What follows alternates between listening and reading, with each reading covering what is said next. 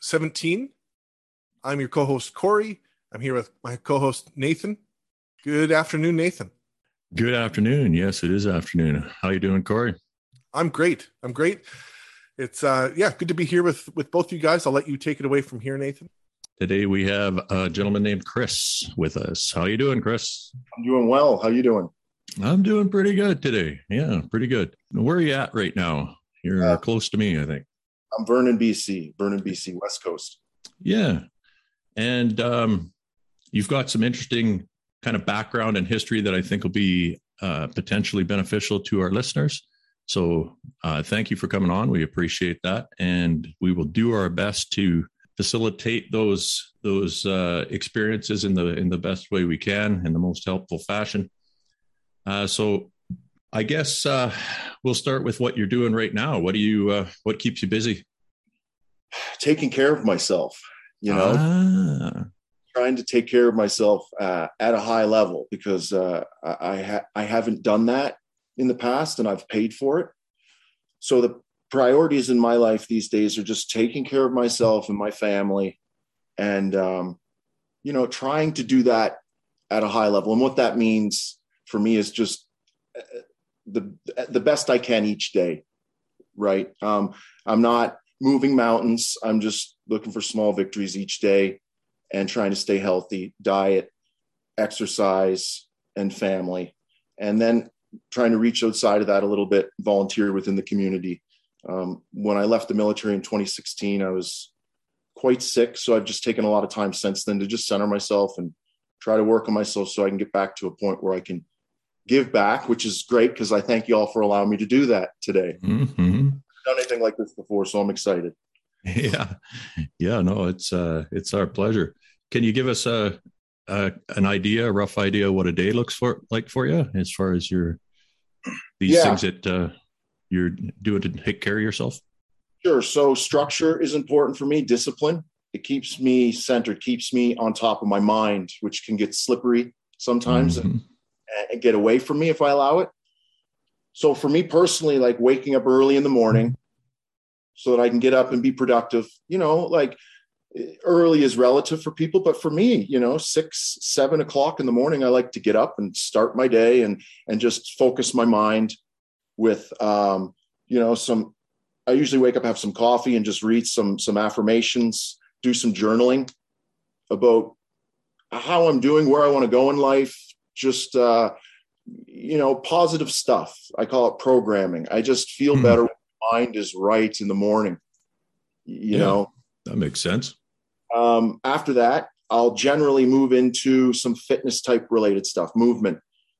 I don't overcomplicate it. Walking, you know, I just go for a walk in the mornings and take some deep breaths, clear my mind in nature, around people, just somewhere, just to get those uh, to build on that momentum that I built, started building in the morning. And I'll just keep doing that. I, I, I build my week every Sunday. So okay. plan, plan for the week. And then I just make sure I can hit that with, with a high degree of accuracy for the week. I build the plan that's going to move me in a positive direction. You know, yeah, I can relate to that. I, I use a daily checklist and it, uh, it helps me with structure because I find that quite challenging, especially you're in your position now. You're re- retired, correct? Correct. Yes. Yeah. So I think a lot of people. This is something my dad's struggling with right now. Is trying to figure out, you know, how to structure your time, and it can be if you don't actively or proactively go at that problem, it could be uh, it could be an issue. You know, you find yourself days just start flipping by and nothing's nothing's happening. this is this is you know, this has been my experience. Like I, I, I, when I left the military, you know, it was, it was because I, I was emotionally hurt from those experiences. This is, that's just my journey. You know what I mean? I know a lot of, a lot of guys in the military that are, um, just doing a great job and exceptional at what they do and that's their journey they're meant to do that right they live it they breathe it they're smart um, my heart got hurt by those experiences. So it pushed me away from it. And, I realized, okay, now I've got an opportunity to just um, retire or step away from to work from work and, and work on myself. But the longer you do that, the more you realize like, what's my purpose here? Right? Like, what am I doing? I left the military because I had some concerns with what I was doing. Um, but now, now what? Right? You can work on yourself all you want, and you can build yourself back up, which is what I've done over the last, you know, five, six years. And I'm really happy about that. But you're right. The problem becomes now how do I fit into society? How do I become useful? Right? Because I, I personally believe we're all connected in strange ways. And if you don't recognize that connection through good work, whatever good work is to you, following your conscience, you'll pay for it. Uh, yeah. You'll pay for it. I pay for it when I'm not contributing. I feel it in weird ways, right? Mm-hmm. So, yeah. If we're if that's you know, I don't know if that's kind of we're on the same page with what you said before, but that's kind oh, of yeah. No, that's uh, I don't think there can be a better thing to do with your time, and it's something that a lot of people I think get either too busy uh, doing, you know, they get kind of pigeonholed in their whatever their life is with family and kids, and they don't, uh, or uh, whatever it may be, they don't stop and kind of take stock of what's important to them, and then try to direct their energy in that towards those ends. And right. the thing you're doing every Sunday, I, I, that looks like the strategy that you're using there. It's and it's important, and the connectivity thing, absolutely. Oh. Uh, I think uh, we seem to be all similar here in in the need for that. I mean, let's be honest. There's people out there who, you know, I think they could would make they'd be excellent hermits, no problem. It's not going to bother them one way or the other. Um, and for all my self isolation and anti anti social behavior over the years, I still need like I, I am a human being and I'm still a, a um, an animal that needs connection. So yeah, I, I hear that. So Chris, can you can you tell us a little bit or give our listeners an idea of what your your your service history was like with the Canadian military? Sure. Yeah, I was uh, I was part of the Canadian military for just under ten years, and uh, while I was uh, employed with the, the Canadian military, I was uh, an infantry officer, which um, for the majority of my role as as an infantry officer, I was a platoon commander. So essentially, um, you can kind of think of it as uh, maybe the boss of a small organization. And I say that really loosely because I wasn't really the boss of anything. You know what I mean? I was kind of managing um, managing the intelligence of the pl- platoon, and I had a lot of help with that. Right. So um, as a platoon commander, you got 30 soldiers underneath of you roughly, and um, and side by side, so next to me are going to be some very experienced soldiers right? Um, some some non-commissioned officers, some sergeants, warrant officers, people that have been in there for 30, 30 years, right? And they're they're they're really the people that run the platoon. You're just uh, my job is the connection to the chain of command, the higher ups. So they're going to brief me on what kind of missions or operations they want to have um, completed, and then I'm going to take that um, information back to the platoon and use the brain power of that platoon to, to figure out a plan. So I'm just kind of the the the conductor uh, loosely. Do you know what I mean? Yeah. Yeah, that yep. makes sense. I've never heard anybody put it like that before, and I've kind of been curious as to the way that structure works. But that uh, that sounds very much like uh, you know, like a commercial operation, as far as you know, you know, like a, a structure that that that you need to have once things get to a certain level of complexity. So, yeah, that you, makes sense. So, does that mean that you do you do you get it from both sides then? Are you getting sort of pressure from above and you're also answerable to your Absolutely. to your troops Absolutely. You know, um, it's it's it's it's the accountability and the order orders and information coming from above, kind of uh, illuminating you on the situation that's unfolding around you, and what might need to be done, where you might need to go. Um, you're basically staying abreast of what's going on, and your commanders are filtering that information to you. And then when they need something to be done, they're going to ask it to be done and they're going to be asked ask it to be done in a very specific way. It's called the commander's intent. Mm. So you're going to take that intent, what he wants done, and you're going to deliver that to the platoon, um, and you're going to deliver it in a way where you're, you're you're coming up with a plan to satisfy that intent. And and a smart infantry officer is going to use that platoon, right? It's going to use all the knowledge from the private all the way up to the warrant that's 30 years in. I just kind of would step back and allow them to kind of analyze the information, and you'd hear all kinds of mm-hmm. great ideas start coming out. And then you and then you could kind of manage that information, and that that they really liked because you talk about the pressure from a, below. If you neglected their wisdom, like I'm the boss, I come up with the plans, you're in deep shit.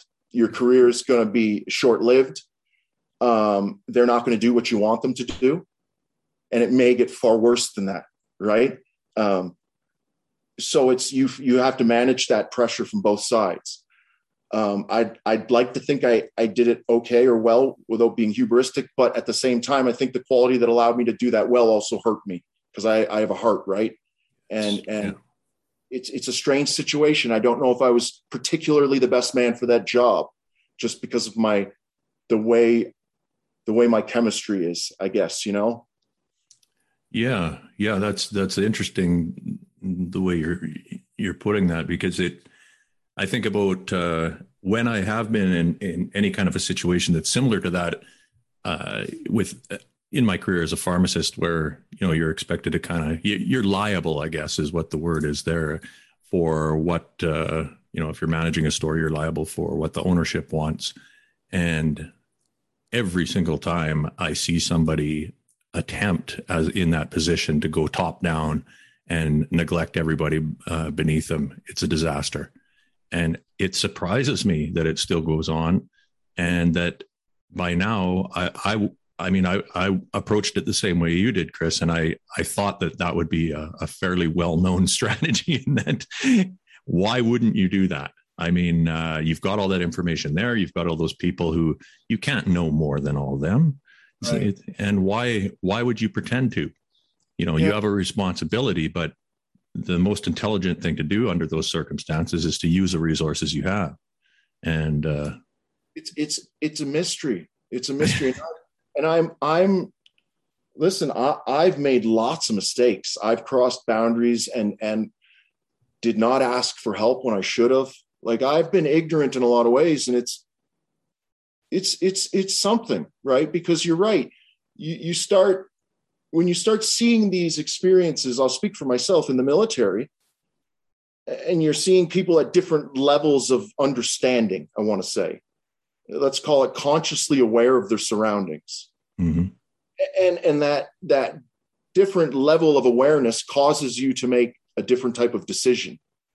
Um, and and once I discovered that in my line, line of employment, I started seeing it everywhere. Right, just this this differing degree of awareness, and um, I try not to judge that anymore. I got really angry for a long time when I left the military because I was like, why can't people see some of the things I see?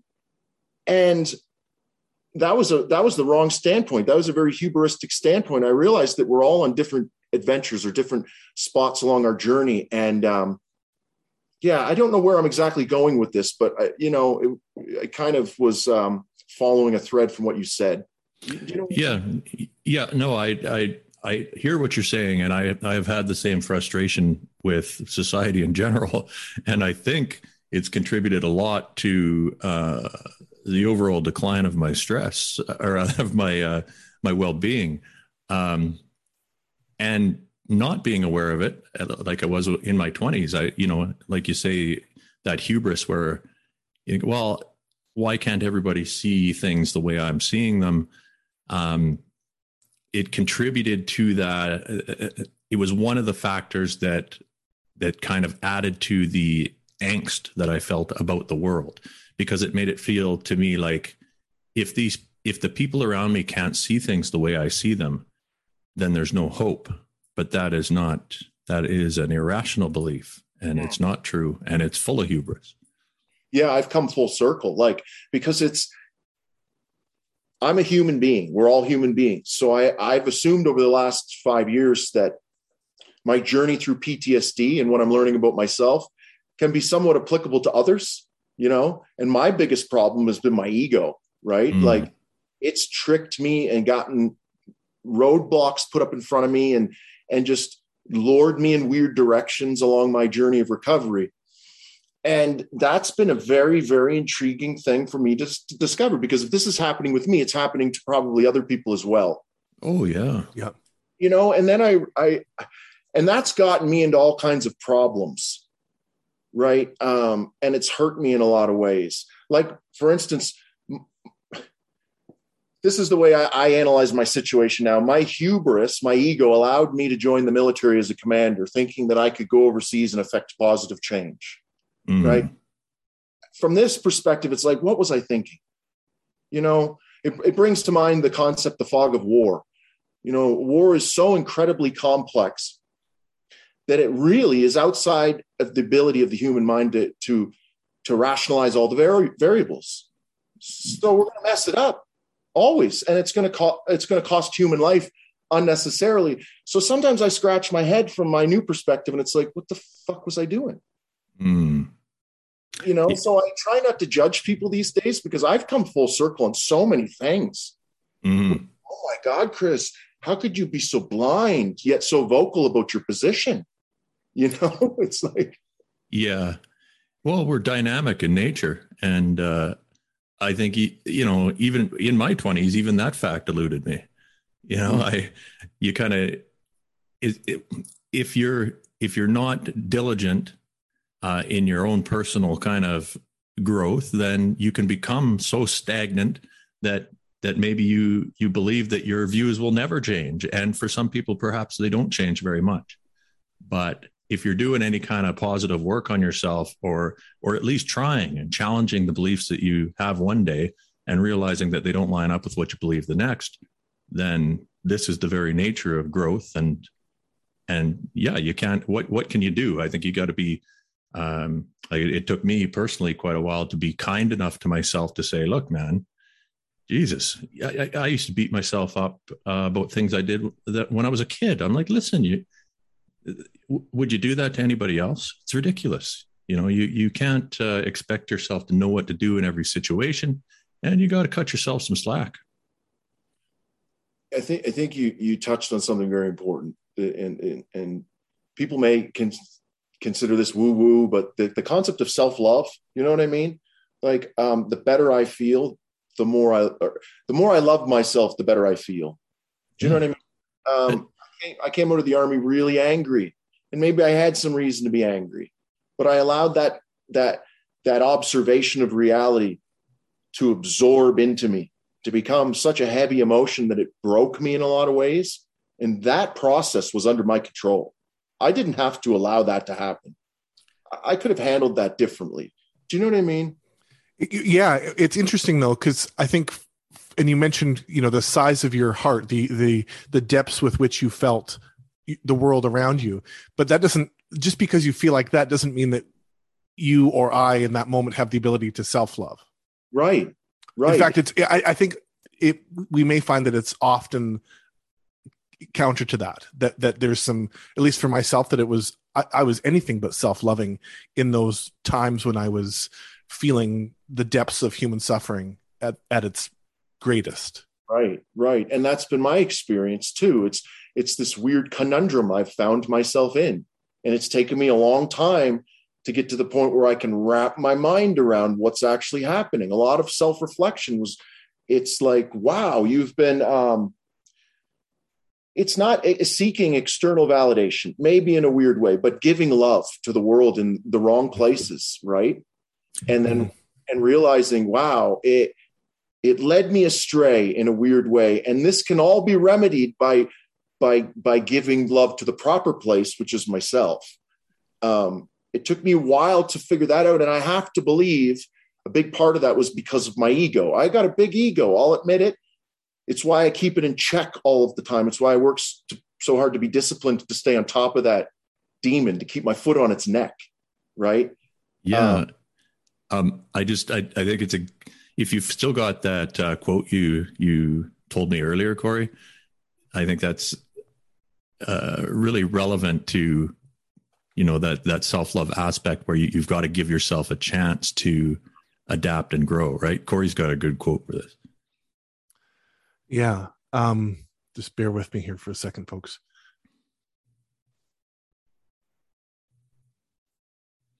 So we always expect you like we I by my nature expect too much of myself. And it's this balance between self-discipline and being on my own team. I've realized I can't sit there and crack the whip endlessly and expect myself to do things that are ridiculously over the top. It's not productive. It doesn't work in the end. I have to I have to be gentle. And yeah, so this is this is Ram Dass. This is from Be Here Now. And Ram Dass says, You can't rip the skin off the snake. The snake must molt the skin. That is the rate that it happens. Ah. You have to let it happen. Very interesting. And I've been thinking about that a lot lately too. You know what I mean? It seems like I like Ram Dass. He's very interesting, was a very interesting, wise man. And and he's helped me a lot over the years kind of understand, kind of like um, he's a bit of a user manual uh, for what's going on inside me. I listen to him and I'm like, okay, I'm kind of figuring this process out, right? Yeah. Yeah, it's it's I didn't there's a famous quote by Einstein called and basically it is it's it's it's your job and my job to figure out the rules to the game and play them better than anybody else. And uh, as I go through this process that Ram Dass talks about, it's like I can't help but notice there's some sort of social game going on. We're all connected in strange ways. And I just wasn't playing the social game correctly. Mm. If this social game operates on love, there's an energy transfer between all of us. I just wasn't understanding that the first place the love needs to go is here. Yeah. Once I raise this light, the lights around me can start to come up too. It's like a network. And I was focusing all my energy on the lights around me. And it's like trying to give them my love, and mine's just dimming and dimming and dimming. And they're kind of looking at me like, what the fuck's wrong with this guy? And it's like, it's the process is backwards. And I had, I, I, you know, sometimes I wonder if that's what he was talking about because when you look at Einstein, he's so childlike in his mannerisms and full of love. And it's like, you know if if if this is some sort of social game and you're rewarded in strange ways for your actions and your love and your mannerisms my god we still remember this man today do you know what i mean mm-hmm. so i think about things like this yeah so chris mm-hmm. how how soon into your military experience did you realize that you that that that the amount that you felt the the pain of the world around you and, and what was happening what you were seeing how early did you realize that that was problematic or could get you into get you into some personal trouble? Childhood, really, really early, yeah. really yeah. early. Mm-hmm. It's eerie, right? Like I, this is something that's popped up in my mind as I've the last five years moving from the military onward, kind of through my recovery, is these weird realizations. And one of the weird realizations that I've had over the last five years is that I've been thinking about I want to say mortality and death for a very long time since I was a child, right? It's always been in my mind. And I, I was put on antidepressants as a child because I was so obsessed with these thoughts about what is this? Where am I? What's going on here? Like, and I'd ask adults questions and they'd be kind of like, shut up, just go away and go do this. And eventually it was like, okay, I'm just going to shut up and go away and do this and that led to a lot of things like joining the military and that that hurt my heart right? I just don't think i was satisfying what that kid wanted all those years ago whatever it is. I'm still trying to figure out this quest for knowing more about my place in reality. And and i don't some people i don't see that in them and i don't know if this is just something unique to to addicts or i you know like addicts to me when i when i for my journey since the military i've been in rehabs for over a year, I've met a lot of smart addicts. It's kind of shocked me how smart some of these addicts are. Doctors, nurses, lawyers, psychologists, psychiatrists, cops, paramedics, nurses, veterans. It just kind of, and then you have everybody else who, you know, I've I've met people on the street that were viciously intelligent. And I'm like, what is going on here? Are people medicating something that we don't understand? This feeling toward an, inauthentic world? That's been my experience. because like it's real easy to dismiss addicts but i'll tell you from my experience it makes the hair stand up on my arms talking about this there are some smart people out there trapped in addiction and i can't help but think if that's part of the problem well i i don't know how it relates to intelligence but i do know from what i've seen with obsidian and what i've learned over the last few years and myself included there seems to be a it's a type of mind and it's a mind that that is sensitive to external stimuli in a way that might be a little bit different than other people. And this sensitivity combined with maybe some genetic factors i don't know how much that plays in i suspect quite a bit but it it puts you in a position where whether you're you know regardless of your intelligence if you're living in any kind of cognitive dissonance, which many people are, it's almost impossible to avoid some now. You can't help but feel this existential angst. And if you have that sensitivity, it becomes overwhelming to the point that you seek solace anywhere. And that's excellent fuel for addictive behavior. And hmm. I think it's one of the reasons why opiates uh, is such an effective strategy for dealing with that cognitive dissonance. Mm-hmm. That's very intriguing. That makes a lot of sense to me because from my own personal experiences, I don't know, it may have been, I want to say it was Huxley, but I'm not sure, talked about the lenses of perception. Mm-hmm. You view reality through your lenses of perception and they become colored in very strange ways. Mm-hmm.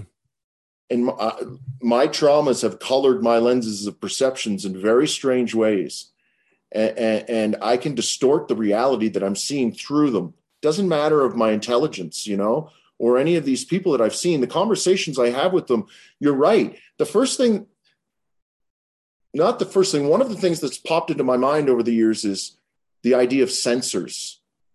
Like it's like human are human beings sensors or some some human beings sensing reality at a base reality at a higher degree than others. Like if you think about what this is, it's just incoming vibrations, energy, sound, um, and it's being converted into electrochemical energy. And is isn't it, is it possible that some of that that conversion is different, or like I'm not sure. Do you know? Like, yeah. Well, again, if you're going to go with Huxley, um, one of the more interesting concepts, and he had so many. I mean, the guy's a goddamn genius, but uh, his his concept of the brain as a filter, as mm-hmm. opposed to uh, just a uh, you know a, a, tool for managing our our uh, perceptive abilities. And if that were so, that like his idea was that there is so much more coming at us all the time that we're not seeing. We can't, we just don't have the tools to perceive them. There could be an entire world around us, conversations, realities, times, everything flowing around us all the time. We don't perceive them whatsoever because our brain just funnels them out. It's the only way we can survive. If we had access to everything that was going on around us, your head would explode. We don't have the processor to deal with it. So if you are using his idea of a filter and then adding that to the sensitivity kind of theory, you could see how maybe some people's filter doesn't filter out quite as much as other people's. Mm. Uh, yeah, this is this resonates with um, some of the individuals that I've had conversations with over the years, personal conversations that um, that are hard to dismiss. Mm-hmm. Meet individuals on the street that other people may run away and dismiss, say they're filthy, dirty addicts, right? But I've spent time with a lot of these people and had deep conversations. And from my experience through life, my journey, some of the stuff they say doesn't sound too crazy to me. You know, they say they, I've had people say, claim they say, claim they see and hear weird things.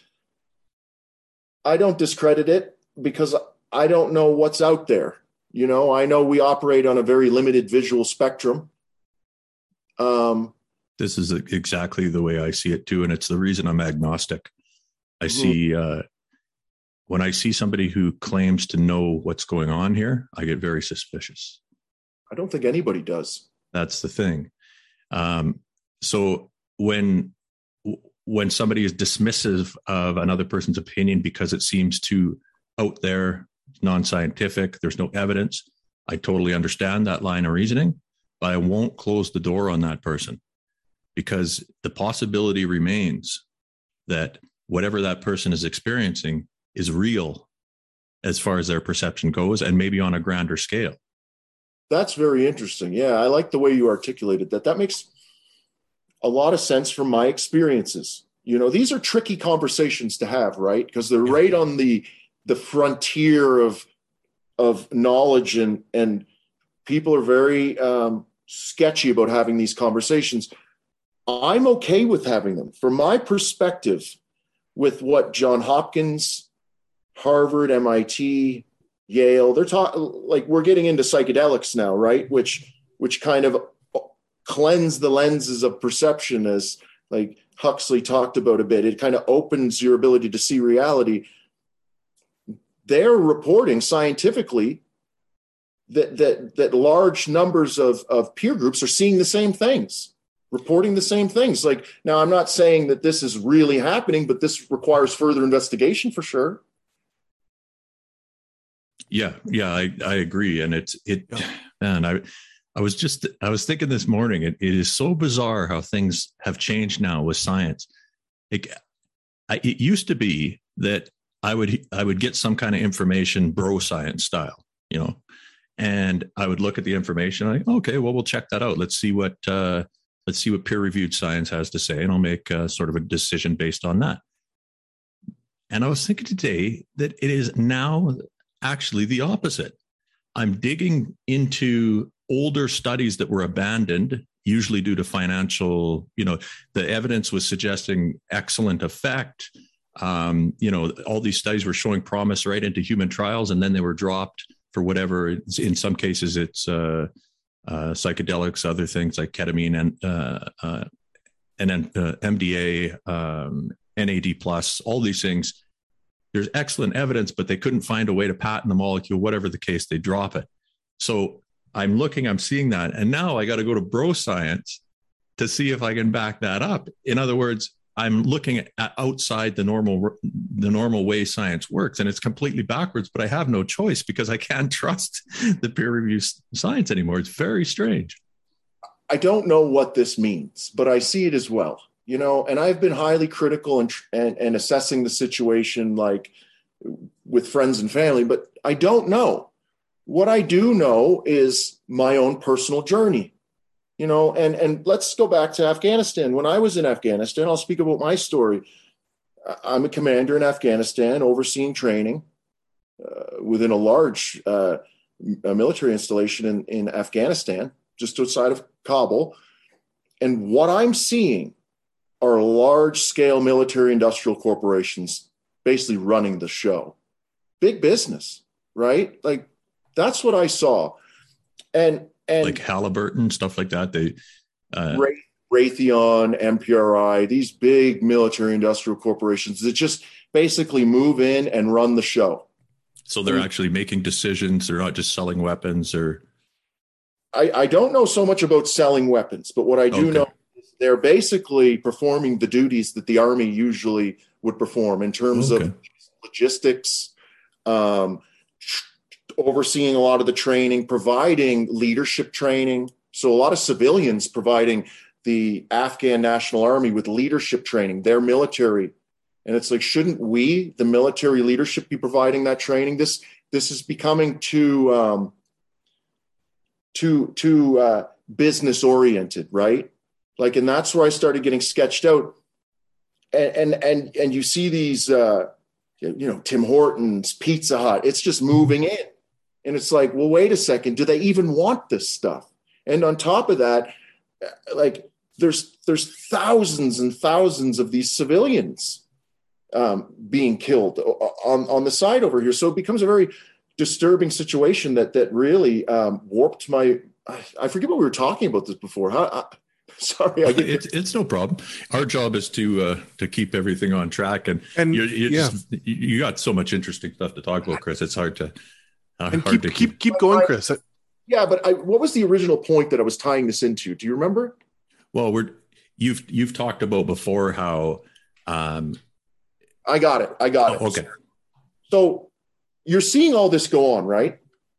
And and and my job at the at the end of the day is to report what I'm seeing back to my supervisors. And what I'm seeing is is is large scale military industrial corporations taking over and large numbers of civilians being killed. And you realize after you try to push this information up the chain of command that no, they, they don't really want to hear it. They want to hear the yeah. success, successful parts of the operation. And I'm not saying there's some malevolent strategy at play. It could be just human nature. But I'll tell you that that the public's idea of what happened in, in Afghanistan is grossly misinformed, I think. I think there was a lot of good work done early on in the war, and then it morphed into this animal that just made money, right? And what's what's terrifying is that that when the war ended, it just collapsed. There was no exit strategy. Big business doesn't give a shit about exit strategies, right? You mm. saw this error unfold on TV. Everyone's wondering, how did this happen? Well, big business just went, let's go home. Yeah. And then you're left with this brittle infrastructure of American soldiers, Canadian NATO soldiers that are fucking panicking, right? What do we do? Holy shit. Save your ass and whoever's around you and head to the airport because big business didn't give a shit.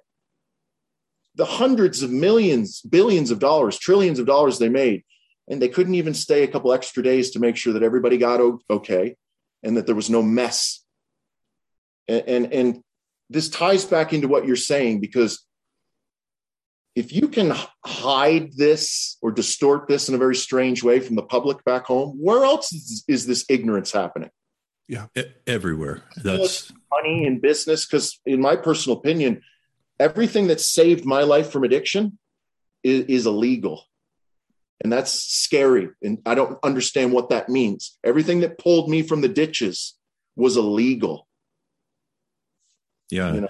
Well, this I think all the things you're talking about there, I mean that that is a that's a huge kind of uh, topic on its own. What's going on in that kind of sector of the world, but from your perspective, when you were over there, you, like you said, you when you you started, you showed up, and and your idea was you were going to make a difference there, and then something changed. You started seeing these things that didn't make sense, um, and then you i'm assuming you start to feel some kind of uh, cognitive dissonance or angst or whatever you want to call it. So at what point and i don't know if this is the way you did you use opiates over there as a coping strategy for that angst or was that something that just went hand in hand with the war? Yeah so yeah let's let's be a little more specific about how my yeah. problems really started to cascade. Um, growing up um, you know, I knew I was a little bit different. I sensed and felt the world a little bit differently. I'm confident in saying this today. I don't know if I was different than most, but I was just feel different. And I, I realized that um, throughout university and and and all that. Actually, let me let me start again. All right, I, I'm trying to carry a thought here. I got too many thoughts going on my mind. Yeah, that's no problem, man. You're doing awesome. My my problem with opiates and and and heroin and and all that stuff started like basically before the military. Um, I wasn't much of a drinker. I used to go out to clubs and party, but I realized very quickly that opiates were what soothed me. And I didn't abuse them.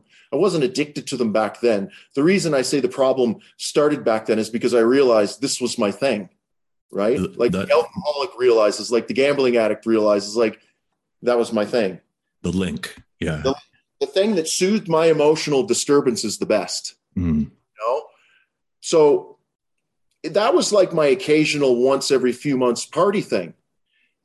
Then I got serious about life and joined the military, trying to affect positive change, right? Putting my heart forward, let's move into this job. Didn't touch it. Did the training, graduated training, started doing my job, deployed to Afghanistan, working over there at the training center, doing my job, reporting back what I'm seeing, which was a lot of big business and special players at work, kind of controlling the situation in weird ways. I was providing security for them, which I found strange. Mm. Um, and a lot of civilian death that uh, that just seemed unnecessary to me. It just seemed unnecessary at this point. Mm-hmm. You know, it was 2012. This is unnecessary at this point um, and you you report that back, and it's just like chris you can't say these things in the reports.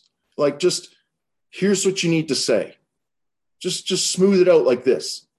This is going to be good for you for me for the promotion for the unit for morale right? This type of information just grinds people and slows people down. So you know and then you're like okay and you step on your conscience right and you change it. You do that for months month after month after month. That does something to you especially when you're observing people around you and everyone's doing it. Mm-hmm. and you realize this is systematic in some strange way. Where else is this going on in government? I, I don't even necessarily know if i'm seeing evil just ignorance at play that's just fucking having terrifying effects on the system. Tens of thousands of deaths out of ignorance and it's at that point for me that became so overwhelming that while i was doing my job I was interacting with this really smart, very interesting Afghan colonel.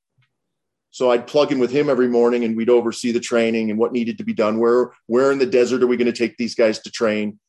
What weapons are we using today? What are we working with? You know, what's the what's the uh, battlefield geometry like in terms of are there any enemies or around or what do you know about the situation? They always know more. The Afghans they're tapped into the society, right? The culture. So I had a really good relationship with him because he could save my ass. I didn't want him on my bad terms. So we'd meet up every morning and he loved his tea and he shared his tea with me. And that tea made me feel real good. Nice, warm, slight buzz, right? Made me, made me operate a little more smooth with decisions and, and I didn't have as much fear. And, you know, that was, that was opium tea, right? Mm-hmm. And and you know listen you know what you're doing is tacitly not right. But you know where the limit is at first right? You all know that when you start diving into drugs there's a limit there that you can kind of manage. Yeah. and that i functioned really well at that limit.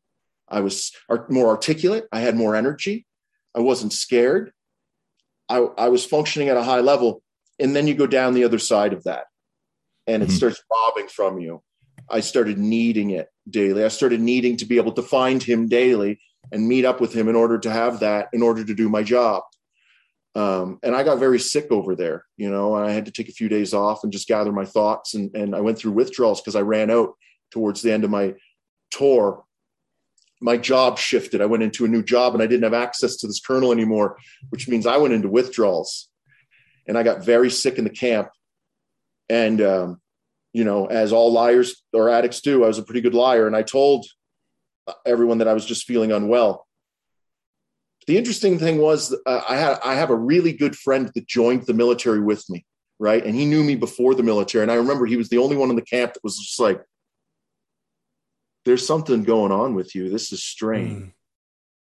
And he told other people, "I don't think I don't think Meisner's entirely telling the truth. There's something strange about this situation." I don't know if he has the flu. I remember that to this day. You know, people know at some level about dishonesty, right? I've noticed these things and it it all ties in somehow this emotional feeling. We can emotionally sense and feel our reality around us to such a high degree. Sometimes I think we can even sense deception without even knowing it. You know? Yeah. Um, and that's kind of how my journey started. Those drugs, like like you know, opiates, just they they sunk into me and when I left that war zone and came home, it just easily morphed into the prescription pills and whatever I could find. Anything that was an opiate was going to do just fine. And in my darkest moments when I couldn't find anything, the codeine will work. I'll go to the drugstore and I'll get the codeine, right? Um, and that's an animal that that gets out of control because it's effective. It'll numb you. Yeah, it'll numb you, and then you do crazy shit because you're numb because you can't feel the social game anymore. And that's when I really started fucking myself. You leave Afghanistan, you do a noble thing, and you pull yourself away from that, and you get hubristic and you start talking about what you think you're seeing. And I started feeling like shit. And then I needed to medicate myself, and that became a whole new animal, right? Um, and that was many years of pain and drug use that just made my situation worse. Right. So go ahead, Corey. Chris, I was going to ask you two questions. One, had, did you encounter heroin in Afghanistan? And secondly, I wanted to ask, just in general, apart from your performance as you, know your actual job performance what did it what did it do to your your spiritual self and your emotional self with that dissonance that you were experiencing. While over there? Yeah. Yeah i felt um, a level of somewhat indestructible. Yeah, yeah. like um, walking on air never a care. You yeah. know which which is which is a superpower in a war zone right? Yeah. Right? Like people this is what i mean. People think addicts are stupid right? But for me the way i analyzed the situation was i'm in a war zone this is real. This is real shit. And if there's a leg up i can have on my enemy if i don't have to feel my emotions i mean this makes sense to me right? Yeah. Yeah. Like, well i mean put the if you put the cast the stigma part to the side regardless of you know what people think about drugs or what they think they think about drugs is is one thing but the objective reality of whether or not that substance was effective for you under those circumstances is uh you know that's the that's the truth for you in that those those drugs were providing you with a an ability to sustain yourself in an environment that who knows maybe it would have you know maybe it would have hurt you mentally more had you not had access to that. I don't know. But it it seemed that in my situation uh and i was in no war zone uh but there was enough i was uncomfortable enough that those drugs provided that dampening down and i was able to continue to do my job. Had i not had that i i don't think i could some of the places I worked, I don't think I could have worked. Well, that's don't discredit your place of employment because what I've realized is we're all facing our own little war zone, right? Yeah, yeah, yeah. that's true. Yeah. And and this is where I've I've for me personally, it's like I think about this often. Do we need to retool what we be- believe and accept and acknowledge addiction to be? Oh yes.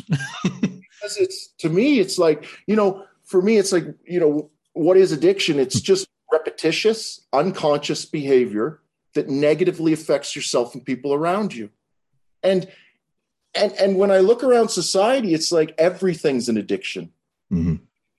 Yoga, fitness, your your your your broker, uh, Bitcoin, um, you know, pick your your particular religious bent. Um, it's like we're all plugged into something and it can all get out of control and we're all numbing ourselves in weird ways with these weird food you know yeah, it's absolutely and it's like we pick and choose which ones we which ones we denigrate the most you know what i mean yeah. it's like how dare they meanwhile it's like life is one big drug experience the food you eat is a drug experience. The the air you breathe in is producing a drug experience. Like the water you drink is a drug experience. It's like I just I don't know. And this is where we get into the realm of psychedelics. It's like where do psychedelics fit in? It's a drug, but so is food, and food is essential to our well-being and health. Could it possibly be that psychedelics are in some way? I don't, you know. Well, Huxley believes so, and there's been many cultures over the years that believe so. And uh, I think that psychedelics are a tool that if we took as much time as we did, you know, with drugs like Lipitor and the resources that we pour into these barely effective pharmaceuticals and poured those into to psychedelics in a real way that uh, uh, harnessing the full positive mind opening effect of these of these you know, whatever you want to call them, plants, fungi, medicines. I, I can't imagine that that would be a bad thing long term. And it, look at how long it's taken us to get to this point where it's become socially acceptable to microdose mushrooms, or you got guys in Silicon Valley who are microdosing uh, LSD. Like 10 years ago, 20 years ago, unheard of, right? I'll, I'll, you know, I'll say this. I'll speak from my own personal experience when I left the military at the tail end of all that chaos that I spoke about, just that slide into shit, there were a beautiful group of people that kind of grabbed hold of me. and they worked at an organization called Marijuana for Trauma. And I knew nothing about cannabis, plant medicine, nothing. Um, and they grabbed hold of me. And what they did at first was just get their arms around me and help with my daily routine, drive me places because I had lost my license and car, drive me places, get get me some food, provide me some com- company, and then slowly opened the conversation to Chris. Would you consider some cannabis oil or cannabis to pull you down off these opiates? And and and I I I should have been more receptive sooner, but it was so such a new area to me that I was cautious, sketchy. I didn't like the way cannabis made me feel sometimes. Mm-hmm. Used a lot of excuses. I'm very thankful those people really came at me like that because the cannabis did help reduce the withdrawal symptoms and get me to a spot where I could start focusing on myself and loving myself again. Um, the most beautiful thing marijuana for trauma did for me was in the midst of my chaos. I remember the owner leaned in and said, Chris, when you're serious about recovery, try mushrooms. And I was like, okay, you know, in my mind, I'm thinking, what the fuck is this guy talking about? You know, and that stuck in my mind for years. And um, after the cannabis helped me get to a position where I had a doctor, like a, a civilian doctor after the military, a psychologist, an occupational therapist. I had a team around me. I decided to try some of these mushrooms, right? I was smart enough to realize I don't want to go diving into this world before I've got some sort of structure around me. I, I took it serious. Psychedelics are beautifully terrifying, right? They have they saved my life. They saved my ass. They made me a better person. They humbled me. But be careful what you wish for. And the more I familiarize myself with psychedelics and humble myself to psychedelics, the more I realize that psychedelics have taught me that I don't know as much about reality as I thought. yeah. terrifyingly humble for me, beautifully loving thing. But it's taken me a long time to accept maybe what I'm seeing. And I don't know if what I'm seeing is true, but for me, it is but I don't know how these compounds will change our society, but rest assured they will. If these move mainstream, rest assured that this will change things forever. Yeah, yeah, it, it might be the thing. I mean, they've there's been this movement for a long time, or an attempt at a movement to uh, to get some kind of a way to put a stop to the the the level of division that we're seeing in North America, and nothing seems to be working. We just keep getting it. It seems to be getting worse. Where everybody is a everything that we uh, interact with is another inflammatory uh, inflammatory tool designed to invoke an emotional response that further divides us and and further pushes you into one camp of thought or belief and I, for the longest time, even when I was a teenager, uh, and it's funny that I, I remember thinking, you know, if everybody in the world just did mushrooms three times, that's it. As a, as a, that was the requisite. You know, it was a, a cultural thing. We did them at a, maybe it could be a certain age 15, 18, 25, whatever you want to do. Imagine the impact that that would have on that divisiveness because the, what you're talking about there, Chris, is exactly the same thing. It's the same conclusion I came to after extensive experimentation in that realm to the point where I, okay, you know, I, I think I've got it all figured out. And then you get slapped across the face. And that's exactly what you're here not to, to, to leave with as a message. The message is there's more going on here than you could possibly imagine. And we know very, very little about what that is. Well, listen, I'm a stubborn dude, right? And as my psychologist and I have figured out, I'm kind of an all or nothing dude. Mm. And kind of why I've had some problems with addiction. Um, I dove into that psychedelic hole head first and I pushed the limits. it's Carl Jung that said, "Be careful with these experiences; they may be more real than you want them to be." And I think that that is very, very wise advice. I needed it. I mm-hmm. needed. It. I used to be very vocal, and I still I I love psychedelics. I love mushrooms. I'm vocal. They can change the world, but it needs to be done right. It needs to be done right. And I've been vocal sometimes about mushrooms and paid for it in ways that are almost unimaginable. We don't know what these are. We don't know what psychedelics are. And they hold you accountable in very strange ways. It's mm-hmm. almost like morally accountable. This is this is this is why I talk about this social game. We're all connected. For me, psychedelics have revealed at least, and this is just my own personal experience, that we're connected in undeniable, phenomenal, beautiful ways.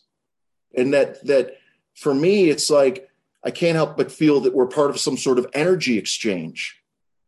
And if you're not very careful about how you exchange energy, you'll pay for it more so it, the more you're aware of how this works. Mm-hmm. if you misbehave or abuse that knowledge you pay for it even more. And that to me is terrifying and i don't understand what that means. Yeah well it's uh it's a lot like adam and eve when uh, they choose the tree of knowledge. I think there's a limit to to our capacity at this point in our evolution and if there is something governing this place uh, or something with a vested interest in it, they've given us access to the tools to push that a little bit. But like you said, you have to be careful with with how far you're going to go in that direction because uh, we're also not designed to keep our feet on the ground if uh, you know you spend too much time in that realm and, and you'll lose this one that's I think that's I think what you said is more profound and serious than most understand. If you spend too much time in that realm, you'll lose this one. Like I don't know, but like you know, once you start messing around with these things, at least for me, it started to become obvious that there are some individuals throughout history that have also done the same thing. Mm-hmm. You know, you look at Huxley. Huxley's a big one. Yeah. Frederick Nietzsche it's mm-hmm. very likely that he was involved in something. There's these people that just pop. Einstein, I don't know for sure, but listen, the, some of the things Einstein sa- says, and I read between the lines, it's like you see these types of things in psychedelic experiences. Now, I'm not sure. I don't think you need psychedelics to get to these places, right? I'm not saying that, but I do see people from history that may have handled whatever this is incorrectly.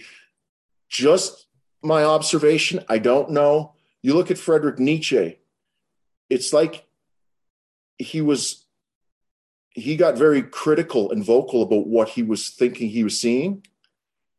I don't know. You know that that man died young. He died young, and his last words as he woke up from the coma were, "Mommy, I'm stupid." I, I, I see these things sometimes, and it's like I just we just don't know enough to know, but it's very interesting observation. I see one of my heroes, Terence McKenna, you know, who who who did these things a lot. He said these these his experiences and his love for going there and talking about it was pressure on the imagination. And, pressure and, on the imagination. And he passed away very young in life, right? And then there was Alan Watts, a very famous Buddhist um, who yes. spoke these things a lot. And Alan Watts had a very famous quote, and I'll remember this. I remember this rings for me. It's the only thing worse than playing this game too hard is giving the game away. And sometimes I wonder if those are very serious, very true words. Alan Watts died in his 50s, I think, of alcoholism. It's just, I don't know what that means or is. Could be nothing. It's just an observation, but it's an interesting observation, you know, to to consider, if if not to just throw it into the the silence. yeah, they don't know. Those guys, uh, you're talking about some real, um, amazing humans. It gives me an incredible amount of hope for for mankind when you see that those are those individuals are around and they were around at the time they were and they were doing what they're doing and came up with thoughts like I can't imagine what it would have been like for somebody like Huxley to exist with that brain at that time. He was so far ahead. He's still ahead of us.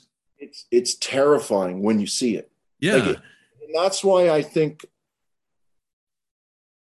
there's a large group of my friends that just don't won't acknowledge that part of reality. Like I actually have friends that won't even engage with Huxley they don't go near them. And I don't know why. It's just, I think there's a mechanism built inside of us that just protects you somehow from being overwhelmed with too much truth.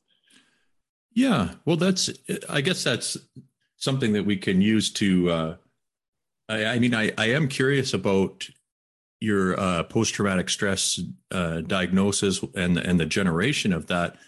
Was that something that just kind of came out of the war and you when you came home you realized that that was a something that you left with? Or um, you know how did you find out that that was something you were faced with? It wasn't it, it was it wasn't extremely obvious at first. It was like um, the pain of what i what i experienced and saw and then the medication of that pain and then my inability to operate in society because I was just detached so much at that point in the drug seeking routine and numb. You know, um, I couldn't evaluate what was going on with me. I was so broken and just so trying to numb that brokenness. I couldn't even step back and go, holy shit. And the medical team around me in the military, look, they're just overwhelmed with guys like me. It's not that any of them are bad people. It's just that how in the hell do you give quality service when there are a hundred guys like me that are overwhelming you with this type of information? I'm sure it was terrifying to them, right? Um, so there wasn't much diagnosis going on. There wasn't much evaluation. It was like, let's stabilize this maniac, get him off base, get him in his house, send the military police there once a week to just have coffee with them so that we know like everything's okay. And they're doing this with like a lot of people right? So and they're short staffed so it wasn't until i really rotted in that state for a while that i kind of at least had the wherewithal to raise my hand and say i need to go to an, some sort of hospital. Mm-hmm.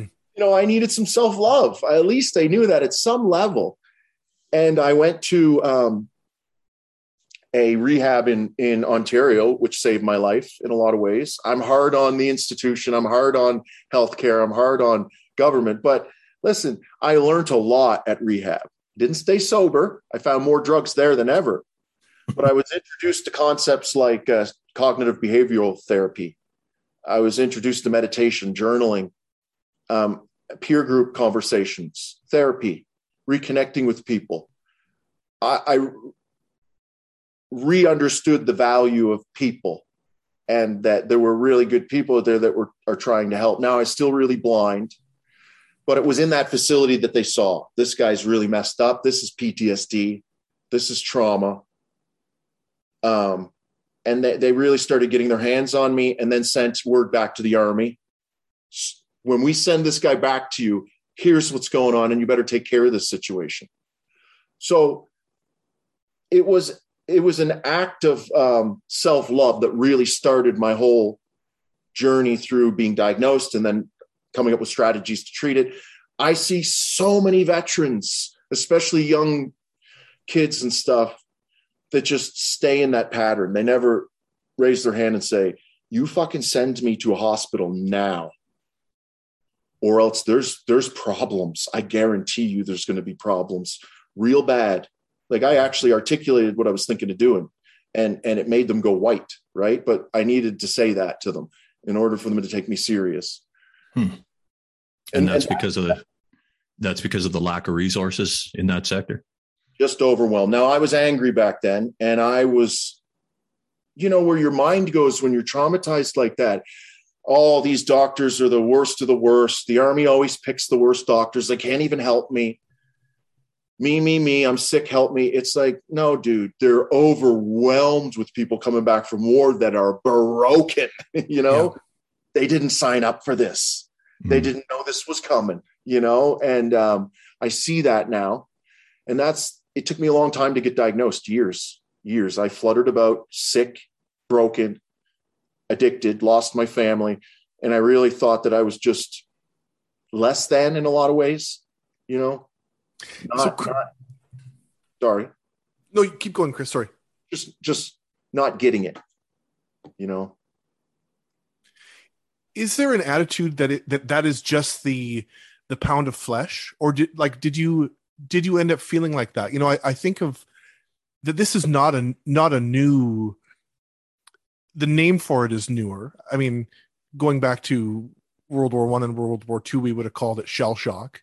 Hmm. And had you know I, think of of those people and, and the the zero resources the 0 mm-hmm. understanding that there was and but fast forward to to 2012 or 2022 and was your perspective ever that that there was just an acceptance that like hey this is just this is the the price i don't know if i understood it like that but i know what you're talking about i understood that at, at a certain point when I was really bottomed out, I wasn't sure if I was ever going to get out of that spot. Like I just, I just, you start to accept you, you, you think about destiny and all of these things and and at, eh, there were certain times when i was really low especially in the evenings i noticed with addiction i go through these cyclical emotional um, feelings and thoughts and you, yeah. after you go through that for a number of years you can almost time your watch to them yeah. and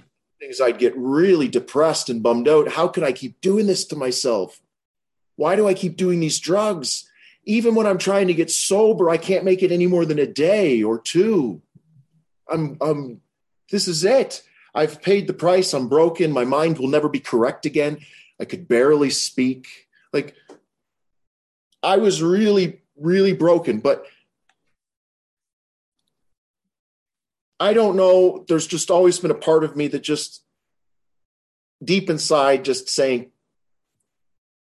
go this way, do this, do this, do this, don't give up, don't give up. I realized looking back, I was just thinking about this the other day. None of that was wasted time. All those year that, that particularly a year, I spent a year while I was in the army in my apartment. I didn't fucking leave it. Like maybe once a day for 20 minutes to get my Suboxone, right? Mm-hmm then I'd go home and hide and I'd just rot and wither in there and get my drugs and just numb out. And I was a mess, just withering and just, yeah, I assumed it was all done. I don't know if that that's what you were kind of getting at. I really bottomed out and and lost hope. But I'll say this, I do look back and I realize that that I wasn't appreciating what was going on.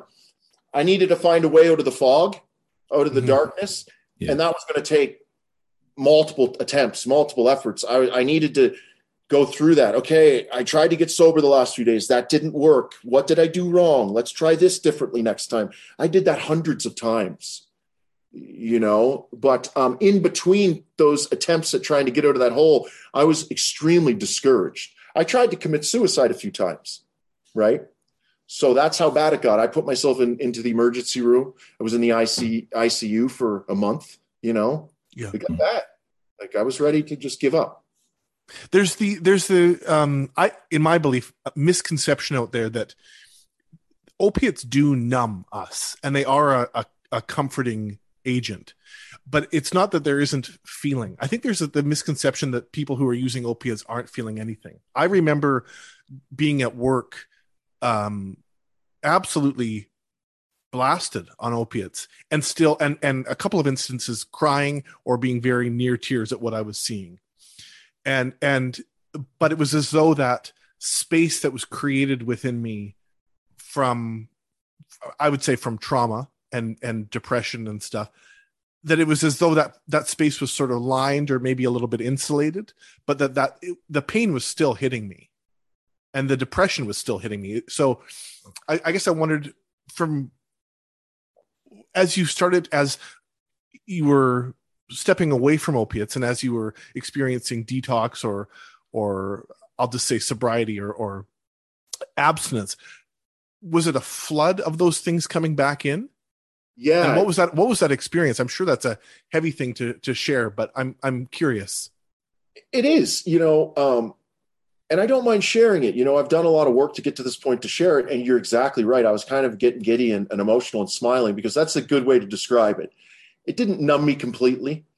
I, I had a sense of sorrow in me still somewhere and some sadness. It it it, it numbed Wow, that's an interesting question. I know exactly what you mean, and I need to think about that for a bit. But what you said is is, is authentic. It's true from from my experience.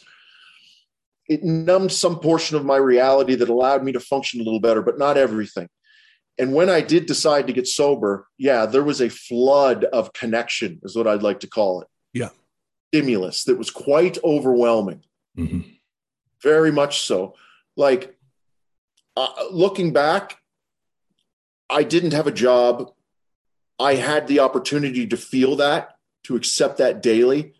For it took me like a couple years of that to start feeling a little bit better. And it was intense, very much intense. My vision, colors seemed mm-hmm. brighter, smells, sounds, um, noticing stuff in my house that I hadn't noticed, dirt, dirty areas that I needed to clean, work that needed attention, um, stuff that had deteriorated. It's like, oh my God, how was I oblivious to all of this? it's right here in front of me, you know? Um, yeah. And that just built for a number of years. You know, I was so sensitive that I couldn't even sleep.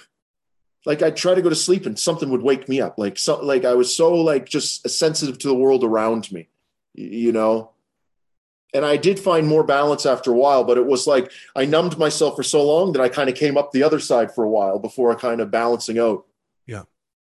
Yeah. And what a, what a vulnerable time! Like this is Nathan and I have talked about this. That like this this practice, whether it's with healthcare workers or or or veterans of isolation, that experience yes. of isolation while you while that flood is happening, um, is just yeah this is why I'm I'm so happy to share my story with you guys because I'm I'm so excited about what you're doing because this is so it's uncharted territory, right? Like people turn to doctors for help to figure this stuff out, but they just don't know.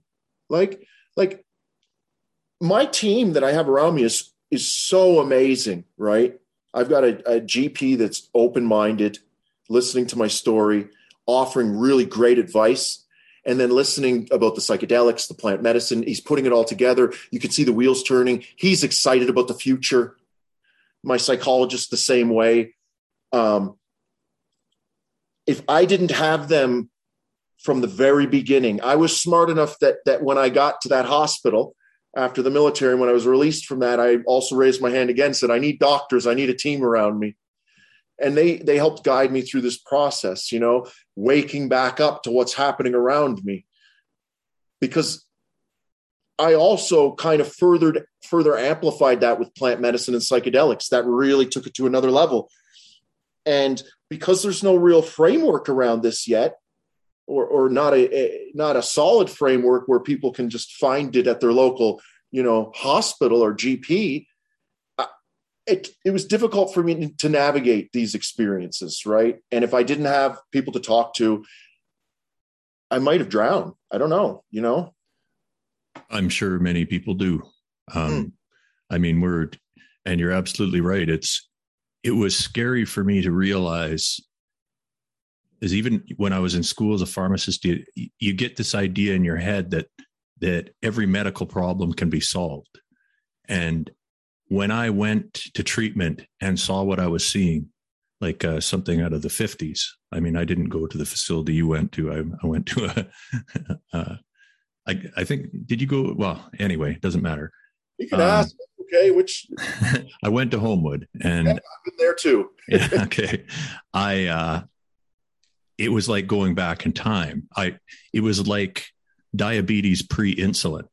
That's right. what I felt it was like, as far as the weapons and tools that they had to to uh, you know the their attempts to alleviate my suffering. It's like a slingshot against a rhinoceros. I mean, they have nothing, nothing like they're there the, the help that I did find over there was through alternative routes from people I met there. That's and and that was I mean if when you look at the positives of my experience there, that's the positives. Yeah. The the program itself was it was beyond ineffective. That's that's that's kind of what I was getting at with my experience. I went to Bellwood and Homewood, basically very similar um, places, and it it was the people I met, um, and the healthcare practitioners and doctors that I met that were honest, Mm. that filled me with hope again. I met a few doctors that were rock solid that saved my life that would not bullshit me. Yeah. Right. They sat me down, they looked me in the eyes, they told me the truth about the Suboxone and methadone they were about to put me on. They told me the truth about what they thought about addiction and how little we really understood about it and how this was going to be the fight for my life. And don't be afraid to take educated risks about your life trying to move it in a better direction. You're a smart dude, Chris. You've made it this far.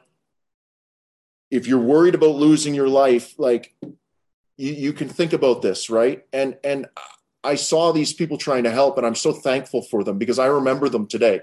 You, you know, they allowed me to to at least see that this rehab facility wasn't a be all end all, even working in it, helming it, right? And I really respect those people where they're like, there needs to be a lot of change. And they fought for change, but on deaf ears most of the time. Yeah. Again, you're fighting a different machine there and one that's churning out considerable amounts of profit. Lots. Um, yeah, I, I feel that with the, uh, you know, I, it would definitely be on one hand that I could count the number of people in there that that had a positive impact on me, but it was always the ones who were real. They pulled me aside and they're like, "Look, you're not going crazy. This is this is I've been here before. This is how this works," and and showed me things that I needed to see to be able to get me through yes. uh, and doctors again i had one of those doctors who um, he didn't do everything uh, you know as thoughtfully as maybe the ones you're describing but at least he was trying he was trying to be real about the situation and that's all i was asking for Yeah. and uh, when you step into those some of those facilities i think it it becomes such a nebulous just this this weird nothing makes sense. And you're in a state of vulnerability where you you already don't know what the hell's going on. You know what i mean? So you're susceptible to it. And you see people buying into it left and right and you're like huh what the fuck is going on here? Is- have i lost my mind? You start to question your own sanity you know? And uh, so yeah those people uh, a couple people in particular who who kind of took took me to the side and said like man listen i can see what you're doing here uh, this is what's going to happen if you keep doing that so you know, you just gotta you gotta play this little game here and and get through, and then we can talk about real things. You know. it's it's the curse of our generation. It's like culture and institutions limit are limiting us in so many ways these days from having open conversations because I don't well I don't know why. It's it's uh, like for instance when I went to to to Bellwood for the first time there were a lot of veterans there and the plant medicine conversation was brand new. And it was interesting to see this this butting of heads with the traditional healthcare rehab system, treating all of these veterans coming in with PTSD with uh, medical marijuana prescriptions. And they're like, oh, it's was scary for them. The doctors that really helped me and that I, that I liked were open to having conversations. They're looking at the data. They're asking how these people's experiences are. They're gathering the data. A lot of experiences are good. Some are bad. We're, they're piecing it together. These people are open minded. And then I saw other doctors just flat out dismissing it. That's garbage. I Mhm. heard it makes you anxious. You wondered why you're anxious all the time. And it's like, isn't the better question what's triggering that anxiety? What's that making you feel in there? Yeah. Thought? Maybe it's a thought like, hey, psst, you need to clean up your diet. You need to exercise more. Hey, Chris, why are you being such a dick all the time? That's what happens when I take plant medicine. And yeah, that's, I register that as anxiety, but also as a boot in my ass. Mm. And I don't know what to make of that. conscience like i my my experience with that was i would use uh, hydromorphone or opiates, I would be wired up, wouldn't be able to sleep. I would use marijuana to sleep, and the the biggest drawback while I was hooked on opiates was that was the awakening of the conscience, uh, and and and this um, you know catastrophic awareness of my reality. Mm-hmm. and, and, and it, it would help me hmm. eventually help me sleep, and I would I would use it as such, but that was almost it was like a routine Jesus. of this awareness of conscience, and then grappling with with that. Like I would I would be in denial all day. I'm I'm not an I'm not an addict. I'm not hooked on this stuff. I can stop, etc., etc. I would come home, need to sleep, have a toke, and then it'd be like, oh my god, like this is how my day just went. How horrible is that, Chris? Like, Jesus, Corey, it sounds like uh, it sounds like a nightmare. You know, you're, yeah, you're just what I what I is this polarization that happens, right? Yeah, it's but but it's like from my perspective it's like you know carl jung talks about this there's no coming to conscious awareness without pain like for me just in this podcast like you're a very observant man and i, I think you're highly intelligent and wise and i tend to believe it has something to do with that polarization that happened you yeah. you you pull yourself apart to such a degree that you end up looking at yourself from different angles and somehow that creates this leveling effect mm-hmm. and i see that in people especially the people that are a lesson that i need to learn that i'm still working on is pay attention. Just quiet yourself down and observe you know? Mm-hmm. and i notice that in individuals that really start getting this they've polarized in a certain way where they just observe. They're observers of reality. They watch and they know when to put in insight.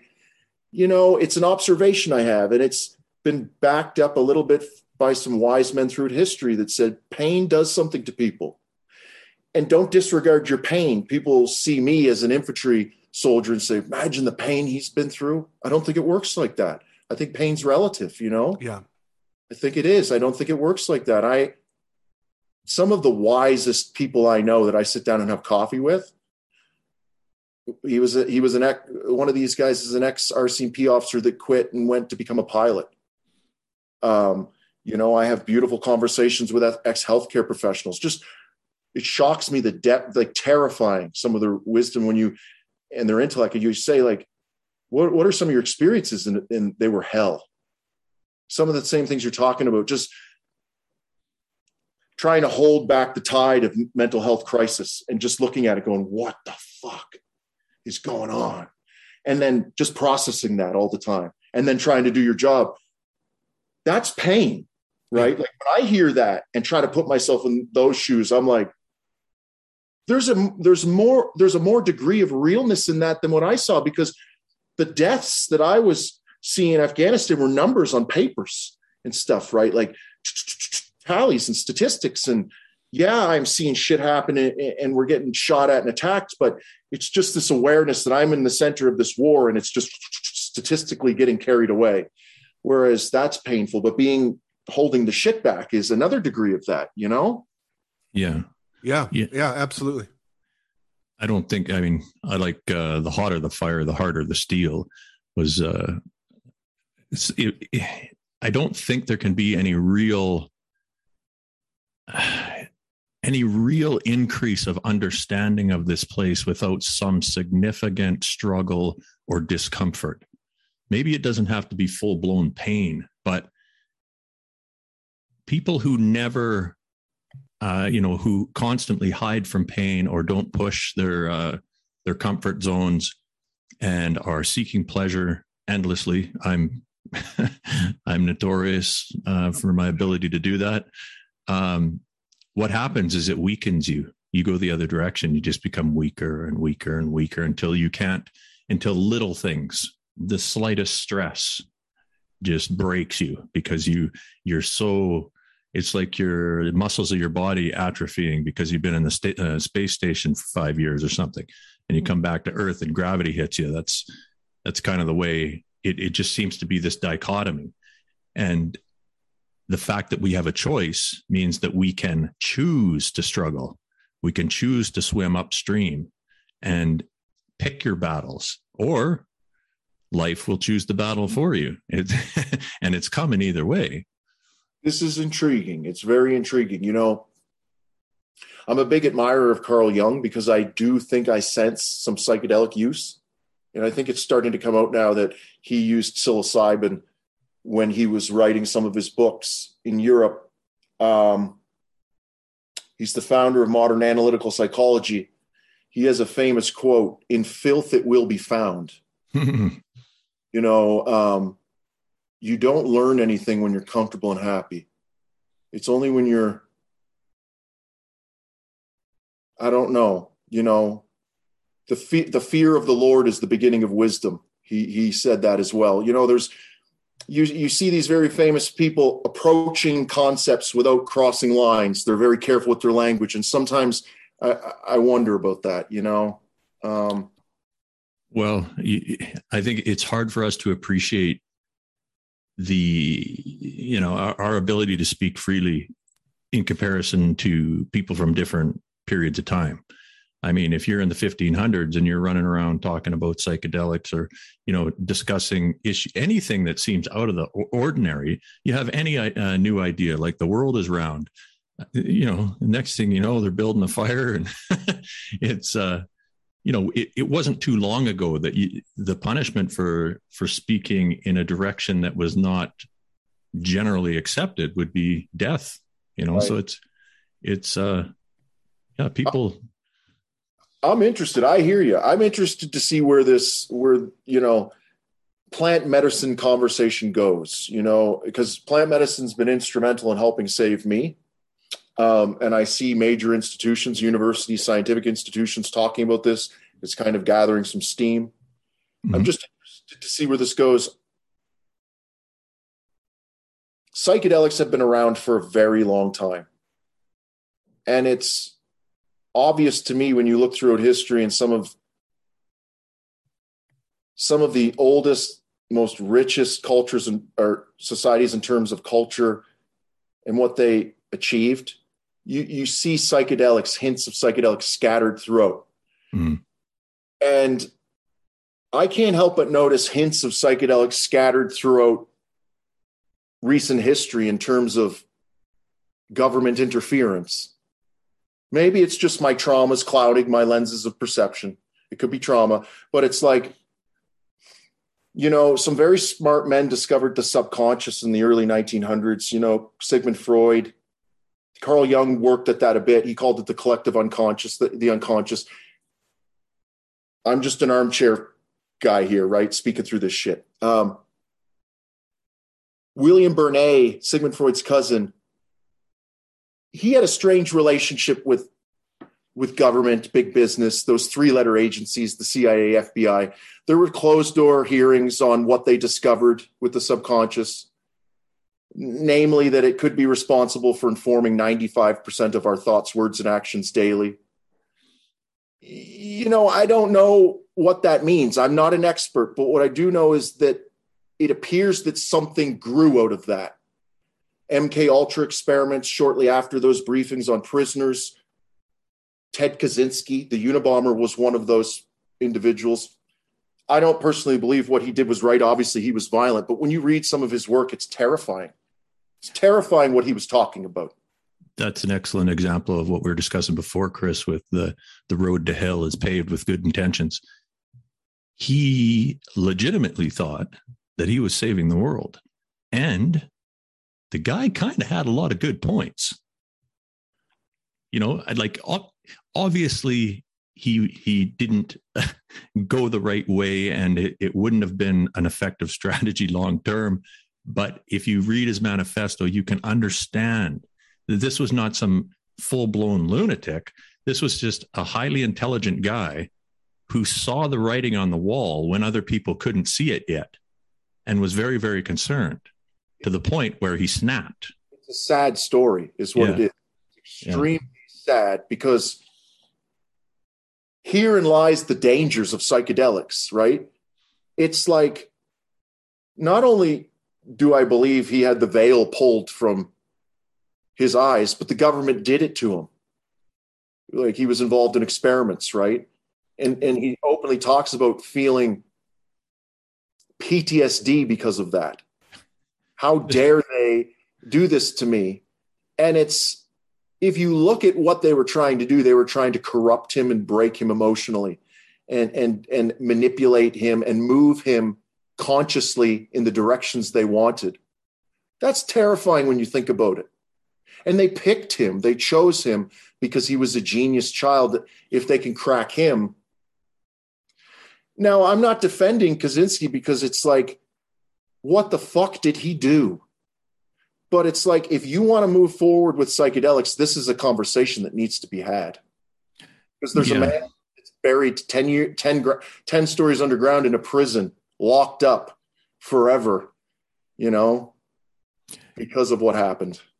Yeah, it's it, the the ethical breaches by some of these three lettered agencies. Uh, I I just you can chalk it up to ignorance for to some degree, but to put somebody in that position, a child in that position, and again, the result. I mean, they should have saw the result coming. I well, I, I guess I'm speaking from my perspective there, but it's just it is amazing sometimes that what gets done in the name of science or the advancement of understanding.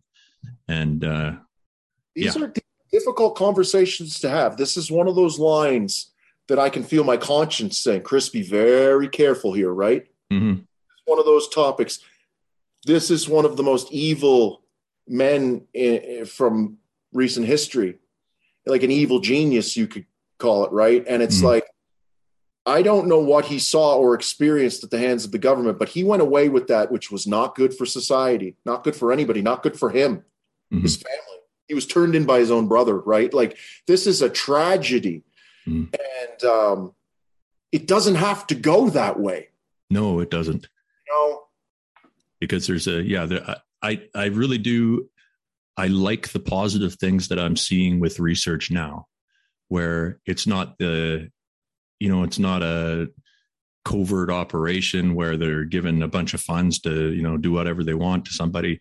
These are actual legitimate um, studies that are are conducted properly and showing real promise.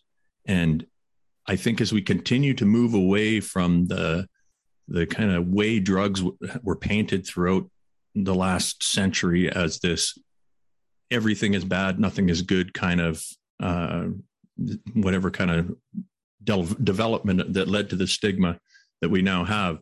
Once that continues to fade, and I feel it fading already, I think more opportunities for research will open up and we can start to really harness some of these and put together platforms and formatted design therapies uh, so that you wouldn't have to go through maybe the, you know, you wouldn't have to spend that much time in hell before somebody came to help you, you know?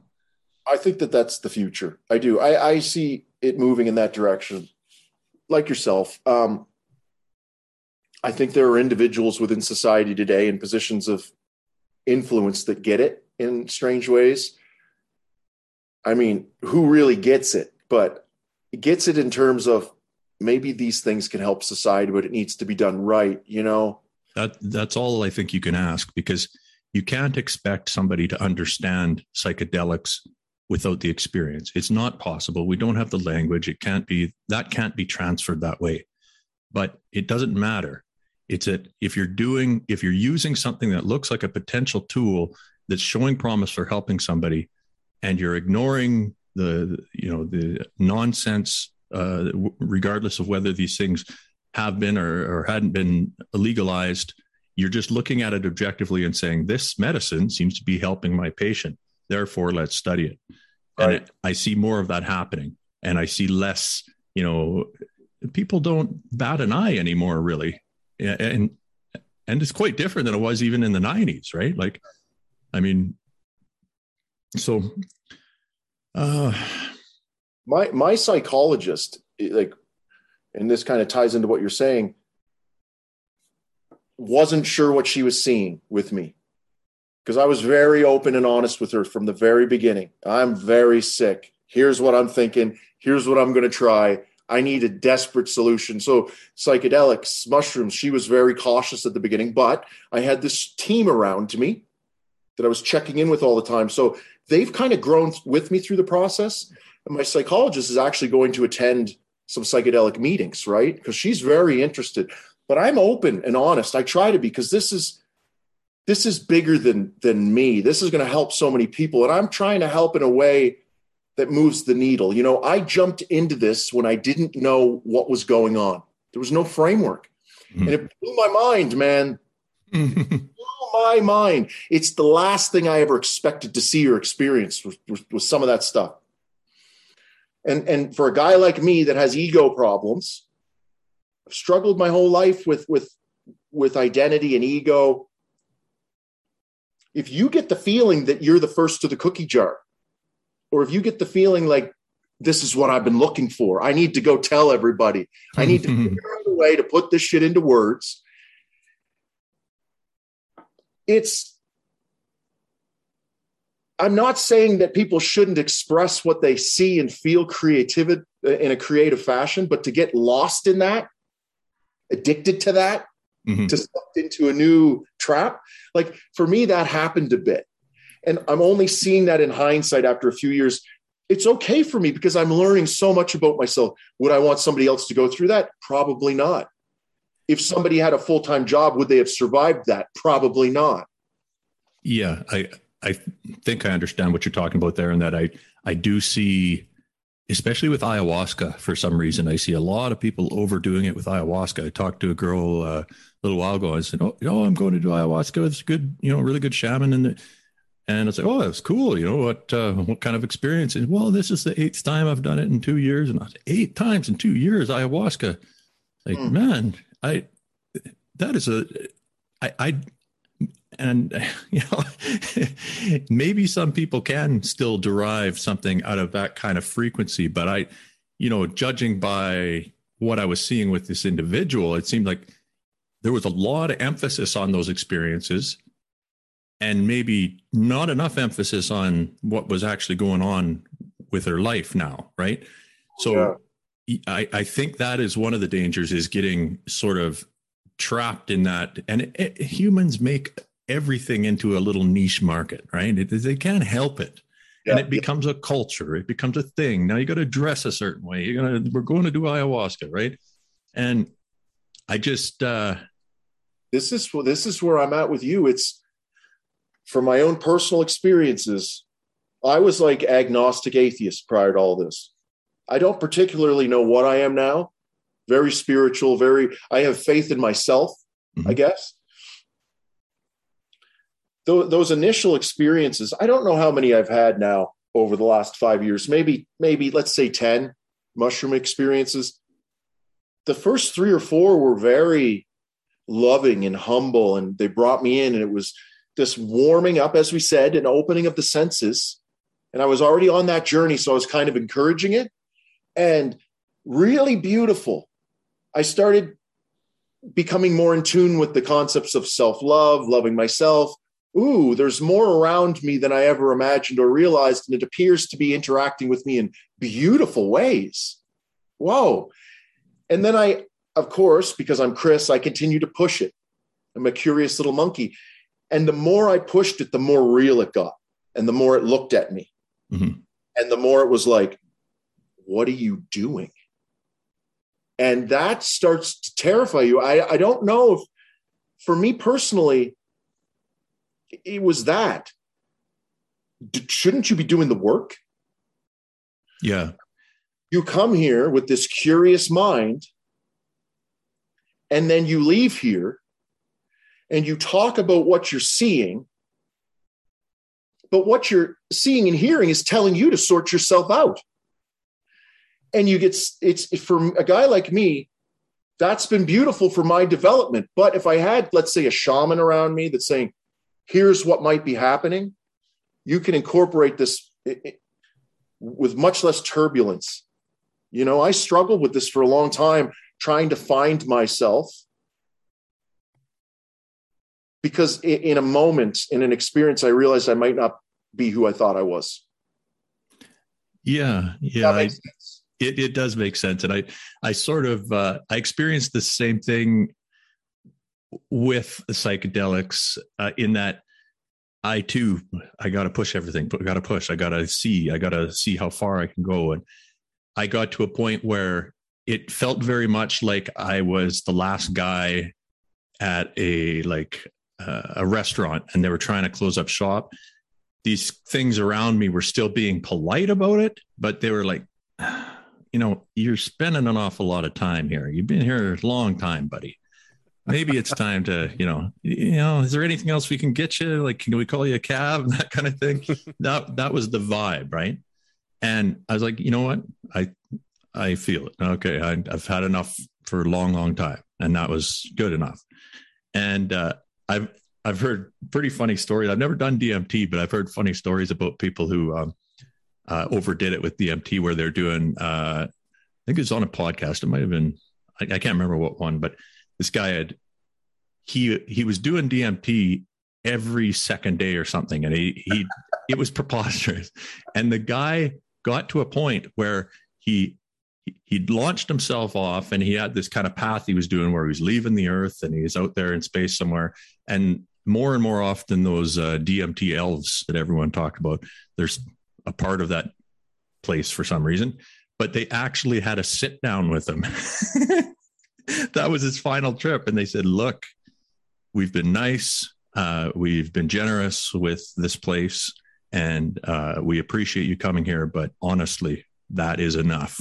You need to like you you're exhausting this resource and it's not good for you. So we're going to ask you to leave. So he literally got bounced out of that world by uh, dmt elves which is i thought hilarious but hey listen if we're trying to build a consensus of this might be um, I, have had similar experiences i'll be honest and and that's why i think you know you listen to carl jung where he says be careful they may be these experiences may be more real than you want them to be mm.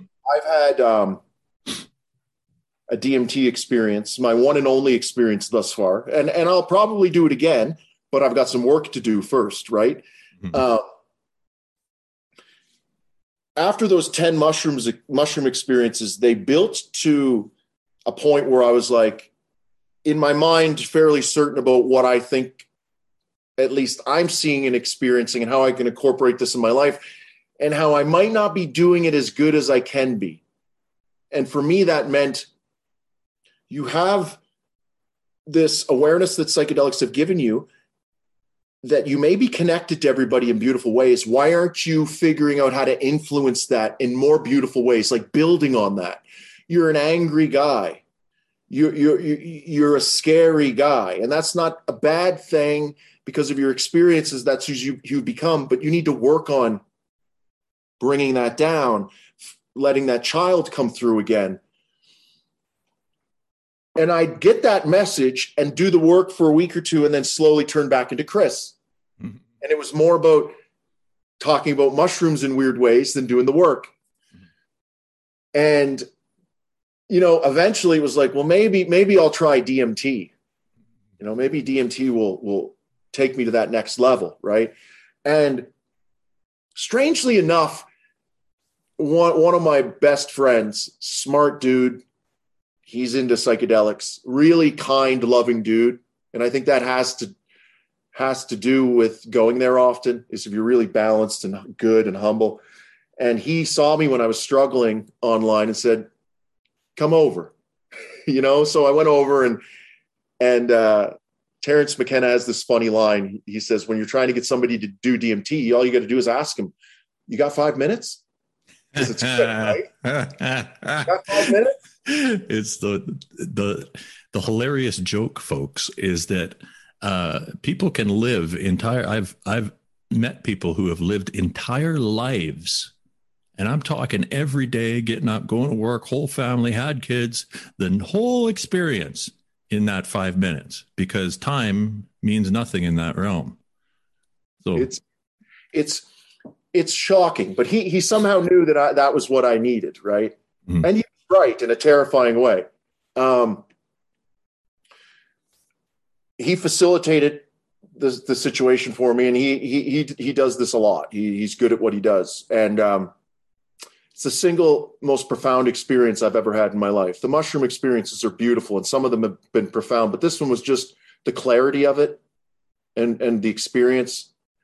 You know, immediately after I, I smoked the DMT, and I'm going to try to respect this as much as I can. This speaking about this, reality immediately changed to some sort of artificial structure.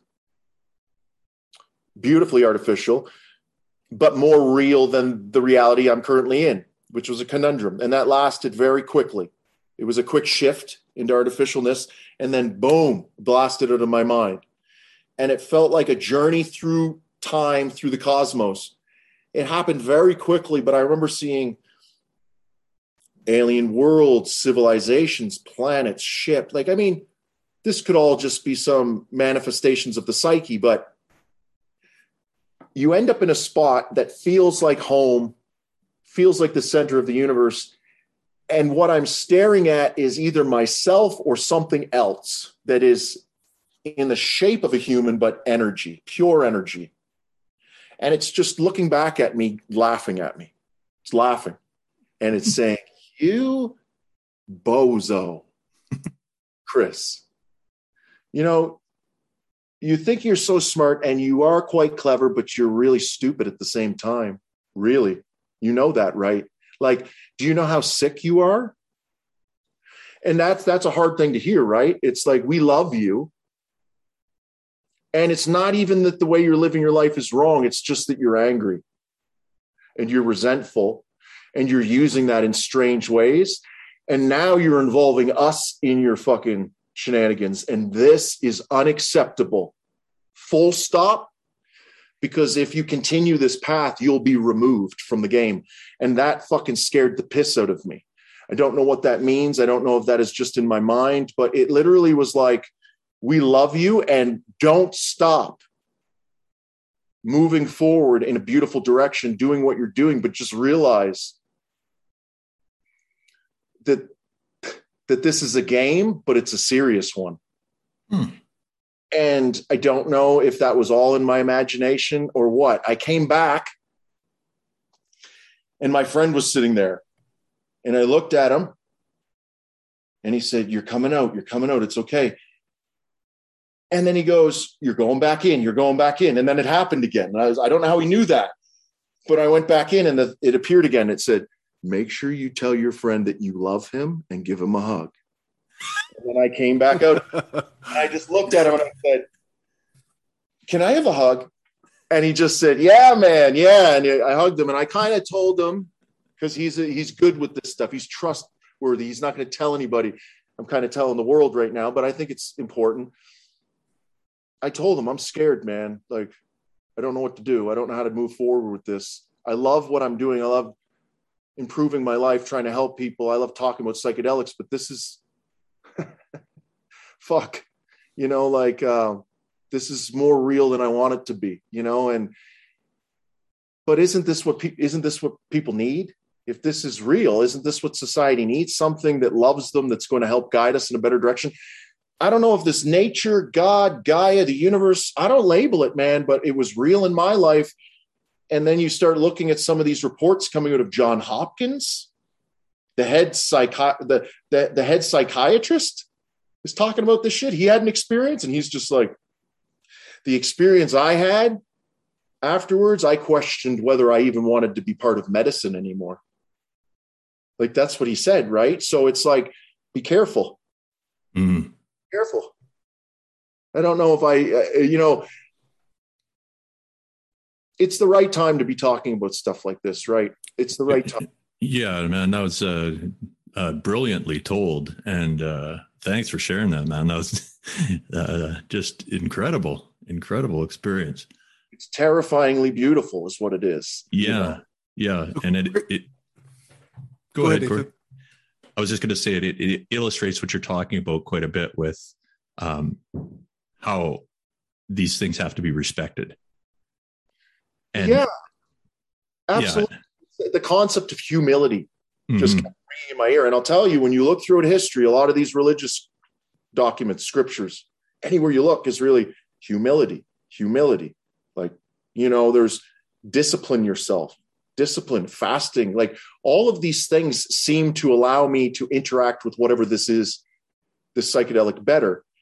But the more you do that the more you realize how serious you need to behave because people around you it's a weird situation. We're all connected and we need to be on our best behavior so that everyone around us can reach their potentials. That's kind of where what i see. And once you know that it, it holds you to your potential. And that could be overwhelming. Well what better purpose could there possibly be for a human being than to do your best to live your best life and to try your best and hardest to be an example and to help other people do the same thing. I mean, what else is there that that would be a better plan than that?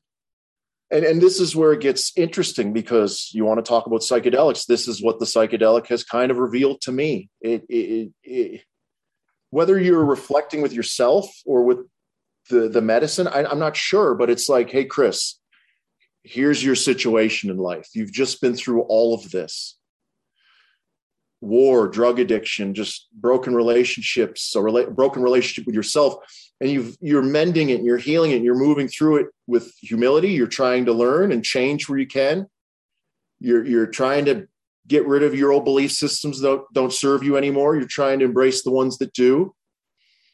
And, and it's kind of like, dude, you're in a unique position where you really need to just share your you're fucked up, but so is everybody, right? Mm-hmm. it's like you need to show how you're fucked up and how you're moving through that and trying to get better.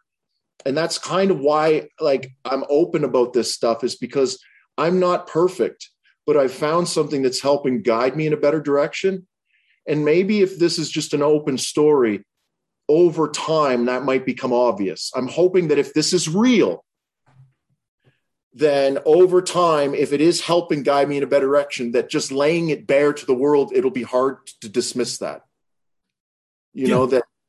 I think that's a good strategy. Does that does that make sense?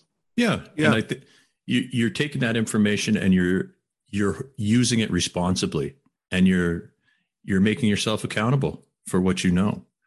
That's what what I think that's a, a noble uh, strategy. Wouldn't you agree, Corey? I would. Yeah, I would. Chris, I was going to ask you about, and you, you sort of answered it there a moment ago about how it translated into the practice of self love and self compassion. Mm. You, you were you were answering it there, and I guess the thing that makes me think about though is with the lens of trauma is so often accompanied by really really intense self criticism and and self-hatred and and yeah. negative thinking and so with substances that that really do elevate the the conscious mind hmm. how does that because the, the, elevation of the conscious mind and conscience hmm. um the consequence of that could be if it was if it was e- either done irresponsibly or um without sort of maybe mindfulness you tell me that could take you down a, a quite a dark path. Yeah. So how did that then translate into into a productive, self-loving practice? You're right. Like you could and this was i'm so thankful that i just had stability in my life i didn't have the nine to five to go to i wouldn't been able to process all this because when i took psychedelics i didn't realize yes they're going to help me it's beautiful i needed more mystery in my life, spirituality. But in an instant, my own bullshit was revealed to me in a terrifying way, yeah. in many different dimensions. Mm. Bullshit I didn't even know existed, blind spots I didn't even know I had. I was ready and I wanted to see it. I acknowledged that I was broken in so many ways. I just didn't know how many ways. I've I've I've had friends, I've seen people experience that and it crushed them. Mm. They saw what they actually are, simultaneously saw who they can actually become. And I don't know if that's a real image that you see your future self or your potential, but that polarization can crush you. Like my my conscience was so hard on me when I first started taking these like you lost your daughter because you were acting inappropriate. Doesn't matter what happened to you overseas you lost a relationship. They're both off doing their thing. new marriage, new relationship, and it's blossoming because they're doing the work. You're not Chris. You got a beautiful fiance. You got a you're moving towards a marriage and this is great. It's because you started doing the work and showing yourself love. Your life's changing because you're refocusing in on yourself. And it's strange because it's like the more I do that, the more I listen to my conscience, the better my life becomes, the more opportunities I see appearing in front of me. I don't know if this is just my own weird belief system observation kind of cognitive dissonance reinforcing stuff, right? But it's um it's an observation that that that I have, and I can't help but notice that it's kind of attached to a lot of these mystical uh, components and branches throughout history, religious doctrines. It's like, are we manifesting our realities, and and do do we do that through our emotions and what we think and how we feel and do we have conscious control over that? Is there free will over that? I, these are the things psychedelics start start to bring to mind, and that can start that that transforms your life in unimaginable ways, and that can be overwhelming. Yeah, yeah, it sure can. Sorry, um, I get wordy. no, man, it, it's great. Um, Jesus, we're at the two uh, two hour mark here already. Uh, you sliced through our questions because I kind of just ramble and rant. Maybe you can splice it together in weird ways. No, I, I, I won't be taking anything out of this. Um, yeah, you you went through all our questions and just did an uh, an excellent job of uh, of really giving us an inside look at what you went through. And um, yeah, man, I can't thank last, you enough. The last thing I want people to take away from this is I'm some big, strong superhero that has figured this. I'm not. Uh, listen, when I joined the army because I was a, a, a, weak, frail little kid that was looking for love and acceptance in a manner that would reinforce my masculinity, right? That's where the army came in. My big heart was looking for validation. I've stumbled through this, my recovery.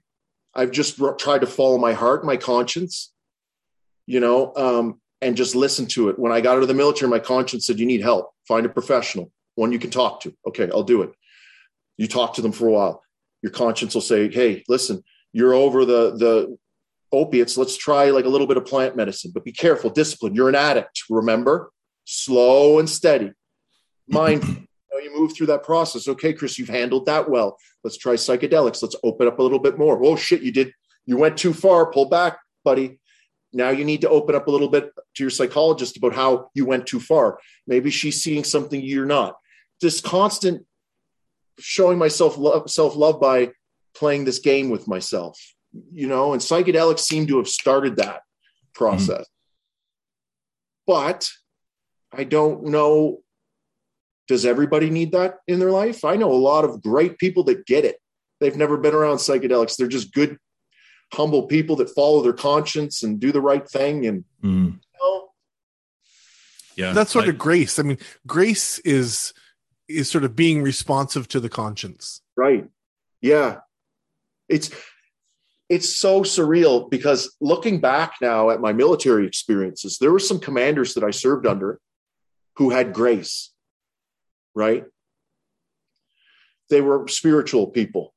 And back then I was kind of like, eh, you know, I never uh, was abrupt or or disrespectful or pointy, but you know, in my own back of my own mind was like, well, that's kind of foolish. You know, they're they're they're these leaders in the military and they do quite well and they've got this grace, but h- how can they believe this? Mm-hmm. And um, I look back and it's just I look back from a new perspective today, right? And it's interesting because, you know, a few of these individuals that are very spiritually grounded are watching me from a distance sometimes, you know, and offering up advice. They'll drop a comment in one of my sections that'll be very enlightening to some sort of spiritual document that I'll read and be like, holy cow, this is untying a whole bunch of knots right now. and it's like, be careful assuming you're the smartest person in the room all the time, right? Because sometimes the quiet ones, when they're watching, you know, and they didn't even need psychedelics, right? They didn't yeah. even need. It's very interesting. Nobody said reality was going to be easy to understand, you know. And everyone's no. pathway is going to be different. Yeah, yeah. And I don't I don't think that Grace is always doing it smoothly and and correctly on the first try, but mm. it's th- that willingness to to respond and and course correct or receive the feedback and and be open.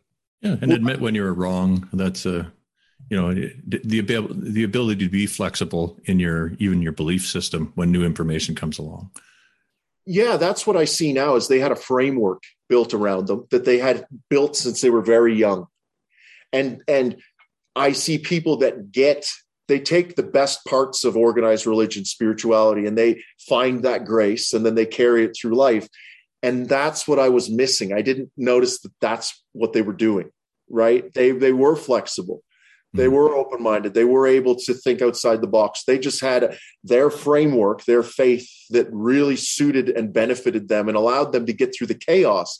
And I didn't have that framework when I left the military, right? And that and the lack of framework allowed me to corrupt myself in certain ways, like buy into my own bullshit. I'm seeing things in Afghanistan and great, they are tragic, but to think that that I could speak upon these things in some way that was going to drastically change the military and the government, and you just need to listen to me, and psychedelics will be the. It turned into this to this weird monster a little bit, if that makes sense. I don't know. I kind of got carried away there, but. Uh, yeah, well, I I think you uh, spoke to that before, where you, um, it's hard to kind of find that balance with something that you're passionate about, like plant therapy and wanting to do as much good as possible or wanting to enact positive change in the world. And and uh, you know you you got to realize the difference between uh, things that we have control about, over and things we don't and and uh, pick your battles you know? I mean you're right you mentioned something when we spoke you know the other day about free will you know and mm-hmm. and sometimes i wonder a lot about free will it's depending on the way I think about free will, it can really relax me towards some of the stuff that I see happening in my life. And you've probably had happen to you. It's addiction didn't seem like that much of a choice at the time, you know, and, and, and plant medicine in a strange way gave me choice back in some strange way, more conscious awareness of my reality and better control of my destiny. Uh, you know, that's, yeah. that's why I want to share my story. I see so many people trapped in life with this like lack of courage to make change. And I found courage yeah. through plant medicine for some reason, you know, and if it helped me, maybe it'll help others. It plant could medicine only allowed me to find myself. That's it comes all the way back around where it was just whoop, just turn the focus around on me where I realized, shit, this is what needs work, right? Yeah. Yeah. Well, whatever you did, Chris, uh, it's uh, quite amazing. I mean, the the story of uh, you know the the level of hell you must have been at, and then climbing out of that hole. My God, the time it took, the pain, the suffering, the the not knowing, um, the giving up, the countless times you probably gave up, the hopelessness.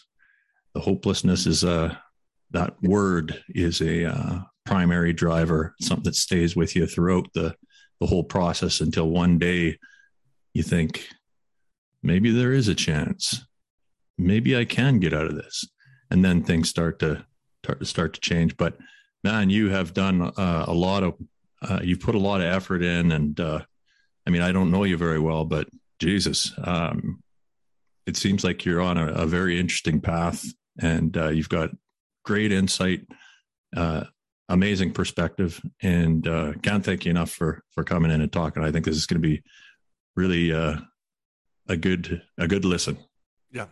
Look, I do this for the same reason you all do what you do, right? Like once you get once you sit in that pain for a while, it's like it changes you in a certain way. And that that pain caused by addiction made me realize that number one, if I can get out of this situation, I'll learn something about it and then I can help people because this whole situation that we have on the go worldwide with mental health and addiction problems is like a wildfire and it's out of control.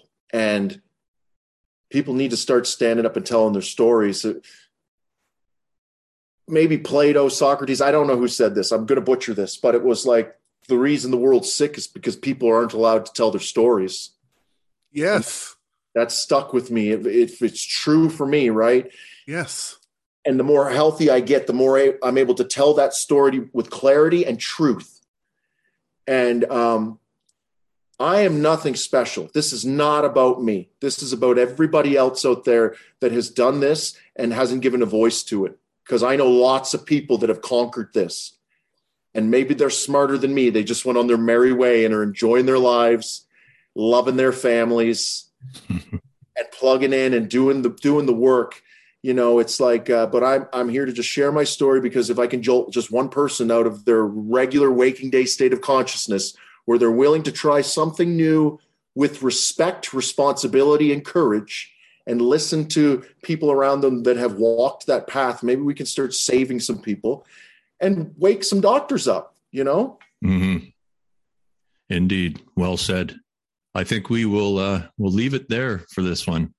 Love it. Yeah, that's uh that was uh really good. Um I appreciate this. Thank you so much for allowing me to do this because um, you know uh, I've I've been asked to be on some other podcasts and they've pulled out because I think they were worried, right? They uh, there's a fear there, and I I recognize that people aren't sure what I'm going to say, and um, I don't know. It's it's it's sad and a couple. It's sad because these conversations need to be had. They do. Yeah, absolutely. No, I mean, this that's what we've strived to do is uh, we want authenticity and uh, we want to you got to be on the edge. You got to be you know in this in this world in this uh, especially in addiction and uh, and the state of it. We got to be continually asking questions. We got to get people in doing what you're doing where you're you're putting your experiences forward so that other people can glean you know if they get two three maybe the whole thing resonates with them. Doesn't matter, but as long as there's some some information there that's useful, then then this is good. Yeah. Good. Thanks so much. Yeah, Chris, I'm, I'm grateful for uh, your journey. I'm grateful for the fact that Nathan and I are on this this journey that we're doing together, and that you're willing to to share to share your story, and also that you've come to this place of of self understanding, self compassion, and self love. And I mean, if we could wish anything upon our listeners, like that would be it, I think. Yeah, yeah. This is how it's done, right? Like y'all have said some pretty insightful stuff today that have got, has got me thinking and untying some knots. I have all these feelings inside me and I don't understand them sometimes until I hear somebody else talk them through. And then it's like, oh, oh, like a light bulb goes off. It allows me to, to crawl a little bit further towards loving myself a little bit more, understanding who and what I am and what I want out of this life, and how do I keep moving forward with that. Yep. Absolutely. I, I, I go back to the to my Ram Dass quote. You can't rip the skin off the snake. The snake must molt the skin. That's the rate that it happens. So beautiful. Yeah. It's so right. powerful when you think about that for a while, you know? Yeah. yeah. Sweet. Okay. We're going to leave it there, folks. Thanks for joining us for episode 17 and uh, hopefully enjoy it. We'll see you next time. Thanks. See you Thanks. soon,